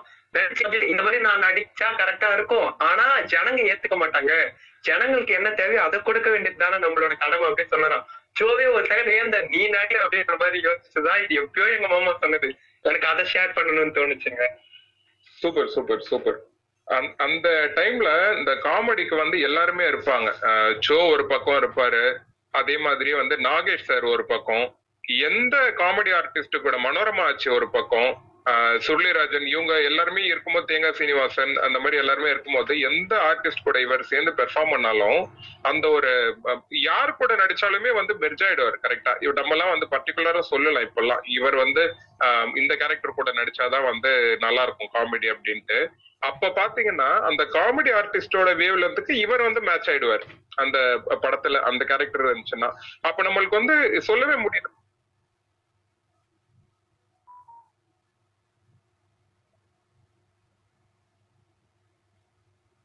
அல்டிமேட் அது அதுதான் சொல்றேன். எந்த காமெடி ஆர்டிஸ்டா இருந்தாலுமே அவங்களோட வேவ்லென்த் என்ன அப்படின்னு தெரிஞ்சுக்கிட்டு அது அதுக்குள்ள போய் மெர்ஜ் ஆயிடுவாரு இவர். அதுதான் வந்து அவரோட ஸ்பெஷாலிட்டின்னு நினைக்கிறேன்னா. ஏன்னா கரண்ட் ஆர்டிஸ்ட் பெரிய ம, நடிகர்கள்லாம் என்ன பண்ணுவாங்க அப்படின்னா தன்னோட இதுக்கு வந்து காமெடியன்ஸ் வந்து இருக்கணும். கவுண்டமணி சார் மட்டும்தான் எக்ஸெப்ஷன் அவர் வந்து சீனியர் இதுல இருக்கிறதுனால அவர் சொல்றது மட்டும்தான் மத்தவங்க எல்லாரும் கேட்டு நடிக்கிற மாதிரியான சுச்சுவேஷன்ஸ் அமையும் மித்தபடி இப்ப இருக்கிற பிரசன்ட் ஜென்ரேஷன்ல இருந்து போன ஜென்ரேஷன் வரைக்கும் எல்லாருமே அவங்க அந்த பெரிய ஹீரோஸ் வந்து அவங்க என்ன சொல்றாங்களோ அதுக்கேத்த மாதிரி ஸ்கிரிப்டை வந்து வந்து மாத்திப்பாங்க. காமெடி ஆர்டிஸ்ட் அதுக்கேத்த மாதிரி பெர்ஃபார்ம் பண்ணும். எக்ஸெப்ஷன் வந்து Goundamani sir. But Sivaji sir வந்து டோட்டலா வேற. எம்ஜிஆர் சாருக்கு கூட வந்து அவரை புகழ்ற மாதிரி தான் நிறைய சீன்ஸ் இருக்கும். காமெடி வந்து கூடவே இருந்தாலும் நாகேஷ் சார் ஆகட்டும் இல்ல வந்து இவராகட்டும் வந்து அவர் வந்து புகழ்ந்துகிட்டே இருக்கிற மாதிரி தான் சில சீன்ஸ்லாம் வந்து ஸ்கிரிப்ட் பண்ணிருப்பாங்க. பட் எம்ஜி இவர் சிவாஜி சாருக்கு பாத்தீங்கன்னு வச்சுக்கோங்கன்னா அந்த ஸ்கிரிப்டுக்கு என்ன தேவையோ அந்த காமெடி சீன் அதுல இருக்கும். அந்த காமெடி ஆர்டிஸ்ட் வந்து அதை பெர்ஃபார்ம் பண்ணணும் அப்படின்னா நம்ம அந்த ஸ்பேஸ் அவங்களுக்கு கொடுக்கணும். நம்ம அவங்களோட லெவலுக்கு வந்து நம்ம இறங்கி நம்ம வந்து பெர்ஃபார்ம் பண்ணணும் அப்படின்ட்டு அவங்களுக்கு வந்து அந்த ஒரு ஸ்பேஸ் வந்து அவர் கொடுத்திருப்பாரு. சோ அது வந்து அவர்கிட்ட ரொம்ப ஒரு பிடிச்ச விஷயம் சிவாஜி சார் கிட்ட. அது எப்படி அவ்வளோ ஒரு வளர்ந்து அவ்வளோ நடிகர் திலகம்னு பேர் வாங்கி அவ்வளவு பெரிய இடத்துக்கு போனதுக்கு அப்புறமும் எந்த ஒரு இதுவும் இல்லாம இல்லடா இது வந்து இப்படி அவன் அவன் வந்து இப்படி பண்ணிருக்கான் நான் அதுக்கு ஏத்த மாதிரி நான் இப்படி பண்ணாதான் கரெக்டா இருக்கும்? அப்படின்ட்டு வந்து இறங்கி போய் அப்படி நடிக்கிறதுலாம் இருக்குல்ல அதெல்லாம் வந்து வேற லெவல் நிறைய கத்துக்கணும். அந்த மாதிரி இருக்கிற விஷயங்கள்லாம் இப்ப இருக்கிற ஜென்ரேஷன் வந்து கத்துக்கணும் அவங்கள மாதிரி ஆளுங்க கிட்ட அப்படின்ட்டு. இல்ல அந்த யூட்ல அதே மாதிரி சாரி சாரி. இல்ல இல்ல ஒண்ணும் இல்ல. மல்டி ஹீரோஸுமே அந்த காலத்துல அவரு கூட நடிச்சவங்களாகட்டும் முத்துராமா ஆகட்டும் எஸ்எஸ்ஆர் ஆகட்டும் ஜெமினி கணேசன் ஆகட்டும் எல்லாத்துக்குமே ஸ்பேஸ் கொடுப்பாங்க. இந்த காலத்துல எல்லாம் மல்டி ஹீரோனா ரொம்ப யோசிக்கிறாங்க. என்னடா நமக்கு இது ஸ்கோப் போயிருமே? ஆனா சிவாஜி எல்லாம் அதெல்லாம் பத்தி கேர் பண்ணாம அவ்வளவு பேர் இருந்தாலும் அவரு அவரோட போர்ஷனா அவர் ஸ்கோர் பண்ணிட்டு போயிடுவாரு. அதுதான் அவரோட இல்ல நீங்க மல்டி ஹீரோன்னு சொன்னோன்னே எனக்கு அந்த மூன்று தெய்வங்கள்னு நினைக்கிறேன். படம் திருடங்களா ஜெயில தப்பிச்சு வந்துருவாங்க. அந்த கடையில போயிட்டு மூணு பேரும் அந்த வீட்டை வந்து இது பண்ணி நல்லா டெவலப் பண்றதுக்கு வந்து ஹெல்ப் பண்ணுவாங்க போயிட்டு. சோ அந்த அந்த படத்துல அதான் நிறைய இருக்கு. நாட் only தட் நிறைய இருக்கு. பாவமணி பாட்டம் நிறைய முத்துராமன் கூட நிறைய படம் இருக்கு. ஊட்டி வரை பிடிச்சது வந்து அந்த. அதுல வந்து எல்லாருக்குமே அந்த ஸ்பேஸ் வந்து ஈக்குவலா வந்து அப்படியே கொடுத்திருப்பாரு. முத்துராமன் சார் ஆகட்டும் கூட நாகேஷ் சார் ஆகட்டும் அந்த அந்த ஒவ்வொரு கேரக்டருக்குமான அந்த ஸ்பேஸ வந்து ஈக்குவலா வந்து கொடுத்திருப்பாரு எல்லாருக்குமே. இவர் இவர் பெர்ஃபார்ம் பண்ணிட்டே போற ஒரு பக்கம். இருந்தாலும் ஓவரா வந்து போயிடக்கூடாது. அப்படின்ட்டு அந்த ஒரு பேலன்ஸோட மத்த பெர்ஃபார்மர்ஸ்க்கும் வந்து ஒரு ஸ்பேஸ் கொடுத்து அவங்களும் வந்து நடிக்கணும் அப்படின்ட்டு கரெக்டா அப்படியே டிராவல் ஆயிட்டே போவோம். ஒரு ஒரு பர்டிகுலர் வேவ் லென்த்ல மூணு பேருக்கும் அப்படியே சிங்க் ஆயிட்டே போவோம். படம் கடைசி வரைக்கும். பியூட்டிஃபுல்லா இருக்கும் அது பாக்குறதுக்கு. ஏன்னா சில ஆக்டர்ஸ் எல்லாம் நம்ம பார்த்தோம்னா நம்மளுக்கு தெரியும். கொஞ்சம் வந்து ஓவரா அவங்கள மிகைப்படுத்தி காட்டுற மாதிரி இருக்குமோ? பர்டிகுலரா சொல்லணும்னா அந்த வேர்டு தான். மிகைப்படுத்தி காட்டுற மாதிரி இருக்கோ? அப்படின்ட்டு வந்து நம்ம ஃபீல் பண்ணுவோம். நிறைய இப்ப பிரசன்ட்ல வந்து பார்த்துட்டு இருக்கோம் அந்த மாதிரி. பட் அந்த காலகட்டத்துல ஒரு ப்ரொடியூசரோ இல்ல வந்து ஒரு டைரக்டரோ போறாங்க அப்படின்னா கணேசனா ஓகேப்பா நான் வந்து கணேசன் இருக்காரு. படம் வந்து ஹிட் ஆயிடும். அப்படின்ட்டு போனாலும் அவருக்கு வந்து முன்னுரிமை கொடுக்கும்போது அவரு அதை பத்தி எல்லாம் பெருசா எடுத்துக்காம நம்மளுக்கு வந்து கதை தான் முக்கியம். கதையில இருக்கிற அந்த கதை களத்துல இருக்கிற கேரக்டர்ஸ் தான் முக்கியம். அதை வந்து நம்ம முன்னெடுத்து கொண்டு போனோம் அதுதான் முக்கியம் அப்படின்னு சொல்லிட்டு அந்த இருக்கிற அத்தனை பேருக்குமே வந்து ஒரு ஸ்பேஸ கொடுத்து நடிக்கிறது சாதாரண விஷயம் கிடையாது. அதுவும் அந்த மாதிரி ஒரு டெவலப் ஆகிற ஒரு டைம்ல கணேசன் அப்படின்ட்டு ஒரு எஸ்டாப்ளிஷ்டு நேம் வந்ததுக்கு அப்புறமா அப்படி நடிக்கிறது சாதாரண விஷயம் கிடையாது. சொல்லுங்க சாம் அதான் அதே மாதிரி வந்து இந்த ஆலயமணி படத்துல இருக்கட்டும் எஸ்எஸ்ஆருக்கும் ஈக்குவல் ரோல் கொடுத்துருப்பாரு. ஏகப்பட்ட படம் இருக்கு. ஜஸ்ட் எனக்கு மைண்ட்ல வந்து சொல்றேன் நான். இந்த மாதிரி பாவமணிப்பு ஜெமினி கணேசன் நிறைய இருக்கு. இப்போ ஆக்சுவலா சிவாஜி கூட எஸ்எஸ்ஆர் பத்மினி நடிச்சிருப்பாங்க தெரியுமா? அதாவது சிவாஜியும் பத்மினியும் ஹஸ்பண்ட் ஒய்ஃப் பத்மினியோட தம்பியா எஸ்எஸ்ஆர் நடிச்சிருப்பாரு. சோ அதுல ஒரு சீன்ல வந்து சிவாஜிக்கு அகைன்ஸ்டா எஸ்எஸ்ஆர் போகும்போது பத்மினி மேம் வந்து அது படம் தெரியல எனக்கு. மேஸ்திரியா இருப்பாரு. அவர் மேஸ்திரியா இருப்பாரு கரெக்டா அதுல பாத்தீங்கன்னா ஒரு சீன்ல வந்து எஸ்எஸ்ஆர் பழி பழி அரைஞ்சிருவாங்க பத்மினி அம்மா. நீ இவரே எடுத்து பேசுறியா? அப்படின்னு சொல்லி அந்த மாதிரி. அது அந்த சீன்லாம் பாத்தீங்கன்னா எஸ்எஸ்ஆருக்கு அவ்வளோ ஒரு வெயிட்டேஜ் கொடுத்துருப்பாரு சிவாஜி கணேசன் அந்த அந்த அளவுக்கு இருக்கும் அந்த அந்த படம்லாம். வேற லெவல்ல இருக்கும். அதே மாதிரி காமெடி காமெடி பண்றதா இருக்கட்டும் இந்த தில்லனா மோகனாம்பாள் படத்துல பாத்தீங்கன்னா கொஞ்ச நாளைக்கு போய் மனோரமாவோட இடத்துல போய் இருப்பாரு அந்த இடத்துல மனோரமா கூட உட்காந்து அந்த தரையில துண்டை அப்படி தட்டிக்கிட்டு கேஷுவலா அப்படி வச்சுக்கிட்டு உட்காருது ஐயோ ஜில்லு என்ன கொல்லாத எனக்கு நாலு சுரமே மறந்து போயிடும் போல இருக்கு அப்படின்னு சொல்ற அந்த டைலாக்லாம் பர்ஃபெக்ஷனா இருக்கும் சூப்பரா வேற வேற லெவல் ப்ரோ யாரோ ப்ரோ ஸ்பீக்கர்ல இப்ப இருக்கீங்க. கேக்குதா பேசுறது? நான் கேக்க நான் பேசுறது கேக்குதுங்களா? கேக்குது பேசுங்க.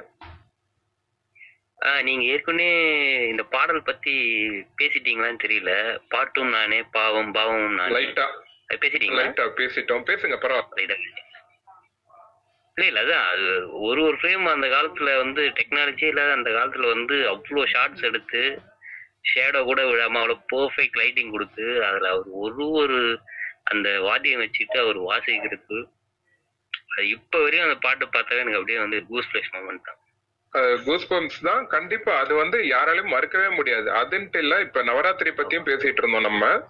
ரெண்டுமே வந்து கிடையாது. அந்த ஒரு நீங்க சொன்னதே தான் நானும் சொன்னேன். டெக்னாலஜி வந்து அப்ப எதுவுமே கிடையாது. அப்பெல்லாம் பாத்தீங்கன்னா இந்த பிலிம் ரோல் மும்பை தமிழன் ப்ரோக்கெல்லாம் தெரியும். அதை கட் பண்ணி ஒட்டி எடிட் பண்ற டைம் இப்ப இருக்கிற மாதிரி டிஜிட்டல் இதெல்லாம் கிடையாது அப்ப. அப்ப வந்து பாத்துக்கோங்க. அப்ப அவங்களுக்கு வந்து அவ்வளவு கஷ்டமா இருக்குமா? இவர் பயங்கர டஃபா பெர்ஃபார்மன்ஸ் வந்து கொடுத்துருவாராம் எல்லாத்துலயுமே? எந்த சீனை கட் பண்றதுனே வந்து எடிட் பண்றவங்களுக்கு வந்து அவ்வளவு ஒரு சிரமமா இருக்குமா? என்ன மனுஷன் எல்லாத்தையுமே நல்லா பண்ணி வச்சிருக்கான். எதன்ட்டு நான் தூக்குவேன் படத்துல இருந்து அப்படின்ற அளவுக்கு அவங்களுக்கு கஷ்டமா இருக்குமா? அது மேக்சிமம் படம் வந்து லென்த்தியா போறதுக்கு இவரோட பெர்ஃபார்மன்ஸே ஒரு ரீசனா இருக்குமா அப்பெல்லாம்? அந்த அளவுக்கு வந்து அவரோட ஃபுல்லஸ்ட் இதை வந்து கொடுப்பாரு அப்படின்ட்டு இதெல்லாம் வந்து அவங்க எடிட்டிங் அந்த இதுல பார்க்கும்போது ஒரு இதுல சொல்லிட்டு இருந்தாங்க. ஒரு ஒரு மேகசைன் இதுலயோ ஆடியோ புக்ல கேட்கும்போது தெரிஞ்சுக்கிட்டேன். இந்த நவராத்திரி படத்துக்கு வந்து அந்த ஒவ்வொரு கேரக்டரையும் வந்து அவங்க அனலைஸ் பண்றாங்க. இந்த டேரக்டரோட பாயிண்ட் ஆஃப் வியூல வந்து சொல்லிட்டாராம் ஜென்ரலா இந்த கேரக்டர் தான் இவன் ஒரு திருடன் அவ்வளவுதான். ஒரு திருடன் அப்படின்ட்டு வந்து ஜென்ரலா சொல்லிட்டாங்க ஒரு ஒன்லைனர்ல பட் அந்த திருட எப்படி இருப்பான்? ஒரு திருடன்னா வந்து இப்படிதான் இருப்பான் அப்படின்ட்டு வந்து அந்த கேரக்டர் டிசைன் பண்ணது எல்லாமே வந்து சிவாஜி சார் தான். அதே மாதிரியே அந்த ஒன்பது கேரக்டருக்கும் வந்து அந்த ஒரு வேர்டிங்ஸ் தான் கொடுத்துருக்காங்க. இவன் வந்து வியாதியோட இருக்கிற ஒரு கேரக்டர் இவர் வந்து இந்த மாதிரி இவர் இந்த மாதிரி அப்படின்னு சொல்லிட்டு. சோ அப்படி கொடுத்த அந்த டிசைன்ஸ் அந்த ஜென்ரல் அந்த ஒரு ஒத்த வார்த்தையை வச்சுக்கிட்டு ஒரு மனுஷன் வந்து ஃப்ரேம் பண்றாரு ஒரு கேரக்டர் இது இப்படிதான் இருக்கும் இது இப்படிதான் பேசும் இவன் வந்து இப்படிதான் நடப்பான் இப்படிதான் சிரிப்பான் இவன் இப்படிதான் முறைப்பான் அப்படின்ட்டு. அந்த ஒன்பது கேரக்டருக்கும் அப்ப எவ்வளவு மெனக்கெட்டு இருப்பாரு அவரு? அதே மாதிரியே இந்த ஒரு படம் இப்பெல்லாம் இந்த மாதிரி படம் எடுத்தா மூணு வருஷம் வச்சு ஓட்டிட்டு இருப்பாங்க. அப்பெல்லாம் அப்படி கிடையாது. சைமல்டேனியஸா பத்து பதினஞ்சு படம் ரிலீஸ்க்கு ரெடியா இருக்கும். நடிச்சுக்கிட்டே இருப்பாரு அடுத்தடுத்த படத்துல. அப்ப கொஞ்சம் யோசிச்சு பாருங்க. அவர் அவருக்கே எவ்வளவு கன்ஃபியூஷனா இருந்திருக்கும். இந்த கேரக்டர் இன்னைக்கு பண்ணணும் அந்த கேரக்டர் அன்னைக்கு பண்ணணும். காலையில ஒரு ஷூட்னா சாயந்தரம் ஒண்ணு மதியானம் ஒண்ணு நைட் ஒண்ணு மறுநாள் அடுத்தது. அப்படியே போயிட்டு இருக்கும் கண்டினியூஸா அப்பெல்லாம் அப்படிதான். இப்ப நம்ம வந்து ஒரு நாள் கொஞ்சோண்டு ஒரு இது பிரேக் எடுக்காம ரெண்டு டைலாக் பேசிட்டு மூணு நாள் ரெஸ்ட் எடுத்துக்க வேண்டியது இப்ப இருக்கிற அப்டேட் வரதுக்கே ரெண்டு வருஷம் ஆகுது ப்ரோ ஆமா அப்படி போயிட்டு இருக்கு இப்பெல்லாம். என்ன சொல்றது? அந்த மாதிரி. சிவாஜி கணேசன் அந்த அந்த ஒரு வார்த்தை சொன்னாலே அது பிரமிப்பு தான் அது இப்போ வரைக்கும் என்னால அந்த பிரமிப்பு மீளவே முடியல. இல்ல இப்ப இருக்கிற ஹீரோஸ் எல்லாம் பாத்தீங்கன்னா ஒரு ஓல்டு கேரக்டர் எடுத்து பண்ணுங்க அப்படின்னா அவங்க யோசிப்பாங்க. பட் ஆனா அவர் பீக் இருக்கிற நேரத்திலேயே ஒரு வயசான கேரக்டர் எடுத்து பண்ணுவாரு. எப்படின்னா உயர்ந்த மனிதன் படத்துல எடுத்துக்கோங்க ஒரு அப்பா கேரக்டரும் பண்ணுவாரு. அதே மாதிரி ஒரு டூயட் கேரக்டரும் இருக்கும் அதுல. ஆஹ் அந்த ஃப்ரெண்ட்ஷிப்பும் அந்த ஒரு இம்பார்ட்டன்ஸ் கொடுக்கணும். இது இந்த உயர்ந்த மனிதன் படத்துல வந்து அந்த கடைசியில அந்த நடிப்பு இருக்கு பாருங்க. அது சவுகார் ஜானகிட்ட சொல்லவும் முடியாம மெல்லவும் முடியாம அவரோட அவங்களோட அன்புக்கு கட்டுப்பட்டு கடைசியில சவுகார் ஜானகி அடிக்கிற சீன் வரும் பாருங்க. அதெல்லாம் எக்ஸ்ட்ரானே பெர்ஃபார்ம் பண்ணியிருப்பாரு. சூப்பரா இருக்கும். அதே மாதிரி ஆஹ் அதுக்கு அப்படியே நேர் கான்ட்ராஸ்ட் ஆப்போசிட் பாத்தீங்கன்னா முதல் மரியாதை.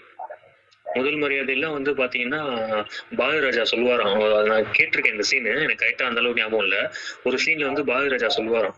என்னன்னா சார் உங்க தோல்ல இருக்கிற துண்டு கீழே விழணும் அப்படின்னு தோல்ல இருக்கிற துண்டு கீழே விழணும் அவ்வளவுதானடா? சரி போடா விழுண்டா அப்படின்னாராம். நீங்க அங்கேருந்து லாங் ஷாட்ல இருந்து நடந்து வரீங்க. தோல் இருக்க துண்டு கீழே சரி போ விழும் போடணும்னா சரி எப்படி சார் இல்ல யாராவது பின்னாடி ம- ம- ஆளை மறைச்சு வச்சு துண்டு தள்ளுற மாதிரி பண்ணிக்கலாம்னா. நீ போடா துண்டு விழும் போடா அப்படின்னாராம். அப்புறம் பாரதிராஜா போயிட்டு அந்த ஸ்டார்ட் பண்ணிட்டாராம். பார்த்தா அந்த கரெக்டா அந்த துண்டு கரெக்டா கீழே விழுந்துச்சான் இவரு பாரதி ஷாக் ஆயிட்டாராம். அப்புறம் பிரேக்ல போயிட்டு சார் துண்டு எப்படி ஊந்துச்சு எனக்கு சொல்லுங்க எனக்கு தெரியணும்னா அது ஒண்ணும் இல்லடா. ஒரே ஒரு நூலை துண்டுல இருந்து இழுத்து அப்படி கம்கட்ல இருந்து கைக்கு பிடிச்சி இழுத்துக்கிட்டேன். அந்த நூலை அப்படி லைட்டா இழுத்தா போதும். துண்டு ஆட்டோமேட்டிக்கா கீழே வந்துரும் அது உனக்கு கேமரால தெரியாது. அதுதான் அதோட ஸ்பெஷாலிட்டி அப்படின்னாராம். அப்போ எந்த அளவுக்கு ஒரு எதை பண்ணா எது நடக்கும் அப்படின்றது தெரிஞ்சிருக்கு பாத்தீங்களா அவருக்கு? அதுதான் அவரோட பர்ஃபெக்ஷன் எக்ஸாக்ட்லி ப்ரோ நீங்க சொன்னது நூத்துக்கு நூறு உண்மை. அப்- அந்த காலகட்டத்திலேயே வந்து நீங்க சொன்ன மாதிரி வயசான ஒரு இதை எடுத்து பண்றது அப்படின்றது சாதாரண விஷயமே கிடையாது. நீங்க நல்லா கவனிச்சு பாருங்க. எம்ஜிஆர் சார் அந்த மாதிரி கேரக்டர் வந்து பண்ணியிருக்கிறது ரொம்ப ரேரா இருக்கும்.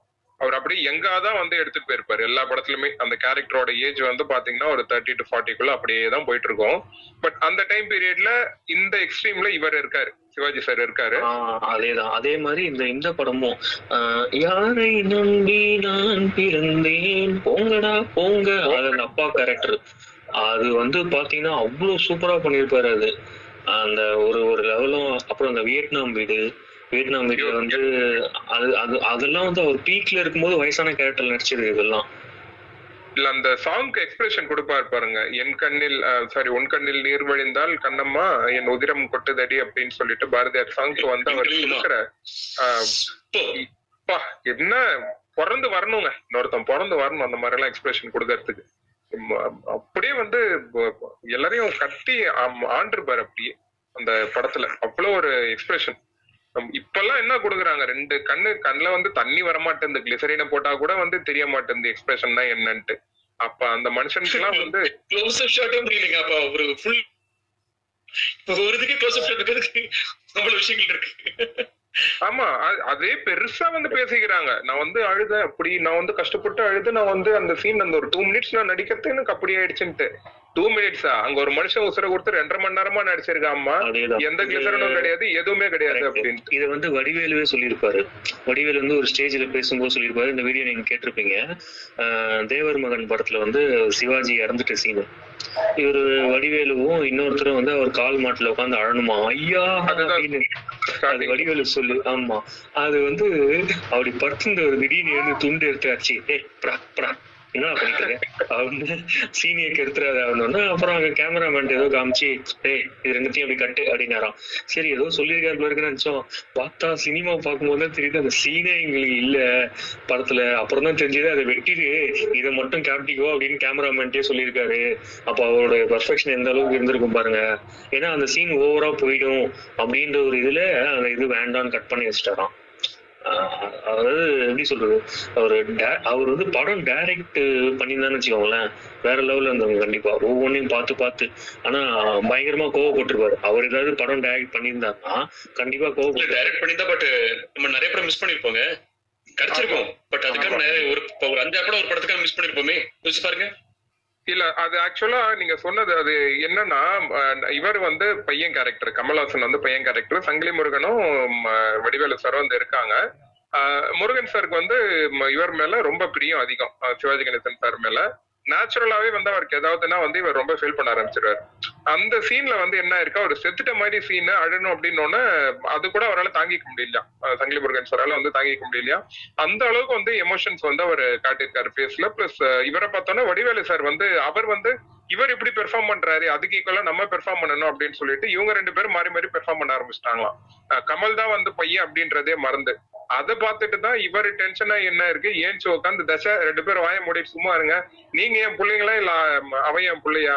அவன் தான் அழணும் நீங்க என்னடா மாறி மாறி அழுதுட்டு இருக்கீங்க ரெண்டு பேரும் அப்படின்ட்டு கேமராமேன்ட்ட சொல்லி அந்த ஆங்கிள டைவர்ட் பண்ண சொல்லிட்டு ரெண்டு பேர் வாயிலையும் வந்து இந்த துணியை வச்சு வாயை மூடிட்டு உட்காருறீங்க இந்த சீன் முடியிற வரைக்கும். வாயில இருந்து எடுத்தீங்க அப்படிதான் பாரு அப்படின்னு சொல்லிட்டு அதுக்கப்புறமா அந்த சீனை வந்து பெர்ஃபார்ம் பண்ணிருக்காரு அதை வந்து வடிவேலு சார் வந்து சொல்லிட்டு இருந்தாரு அன்னைக்கு பேஜ்ல அந்த.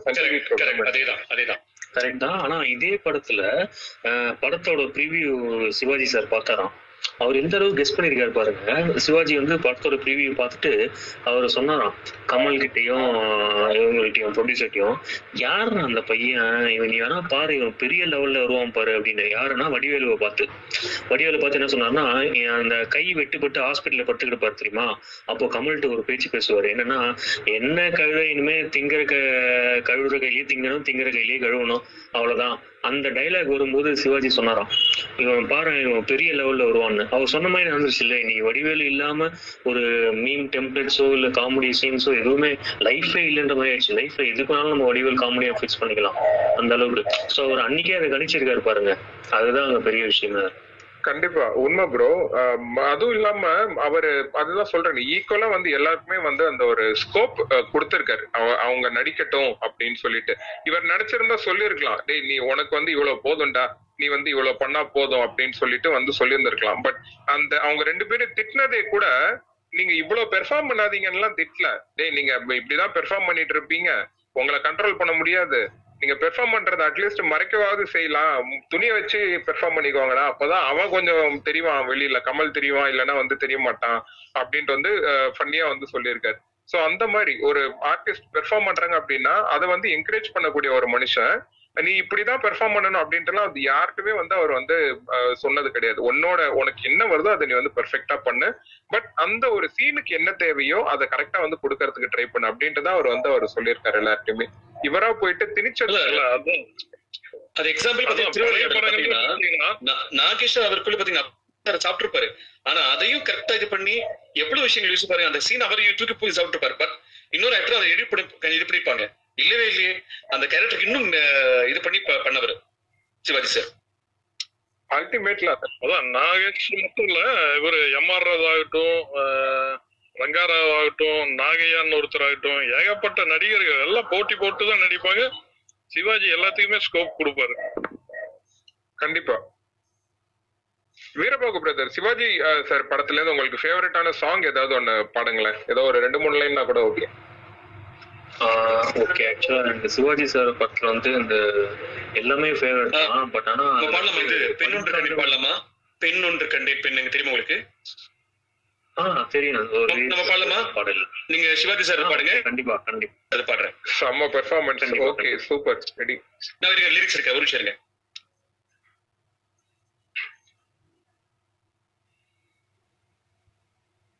ஓகே லிரிக்ஸ் எடுத்துக்கோங்க. தமிழ் ஸ்பேசஸ் ஒரு நோட்டபிள் பெர்ஃபார்மன்ஸ் ரெக்கார்ட் பண்ணிக்கோங்க. பாட்காஸ்ட்ல நாளைக்கு ஷேர் பண்ணிருங்க.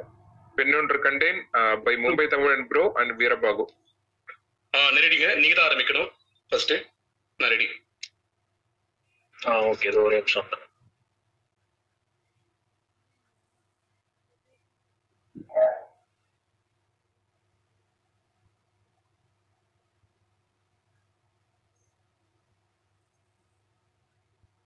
ஓகே ப்ரோ ஸ்டார்ட் பண்ணட்டுமா? ஆரம்பிங்க ஓகே பொன் ஒன்று கண்டேன் பெண்ணங்கு இல்லை. என்னென்று நான் சொல்லலாகுமா? ஏனென்று நான் சொல்லவே பூவொன்று கண்டேன் முகம் காணவில்லை. என்னென்று நான் சொல்லலாகுமா? ஏனென்று நான் சொல்ல வேண்டுமா? நடமாடும் மேகம் நவநாகரீகம் அலங்கார சின்னம் மலை போல மின்னும் நடமாடும் செல்வம் பணிவான தெய்வம் பழங்கால சின்னம் உயிராக மின்னும் துள்ளி வரும் வெள்ளி நிலா. துள்ளி வரும் வெள்ளி நிலா. துவண்டு விடும் கொடியிடையாள். துவண்டு விடும் கொடியிடையாள். விண்ணோடு விளையாடும் பெண்ணந்த பெண்ணல்லவோ. சென்றேன். கண்டேன். வந்தேன். பொன் ஒன்று கண்டேன் பெண்ணங்கு இல்லை. என்னென்று நான் சொல்லலாகுமா? ஏனென்று நான் சொல்ல வேண்டும்? நான் பார்த்த பெண்ணை நீ பார்க்கவில்லை நீ பார்த்த பெண்ணை நான் பார்க்கவில்லை.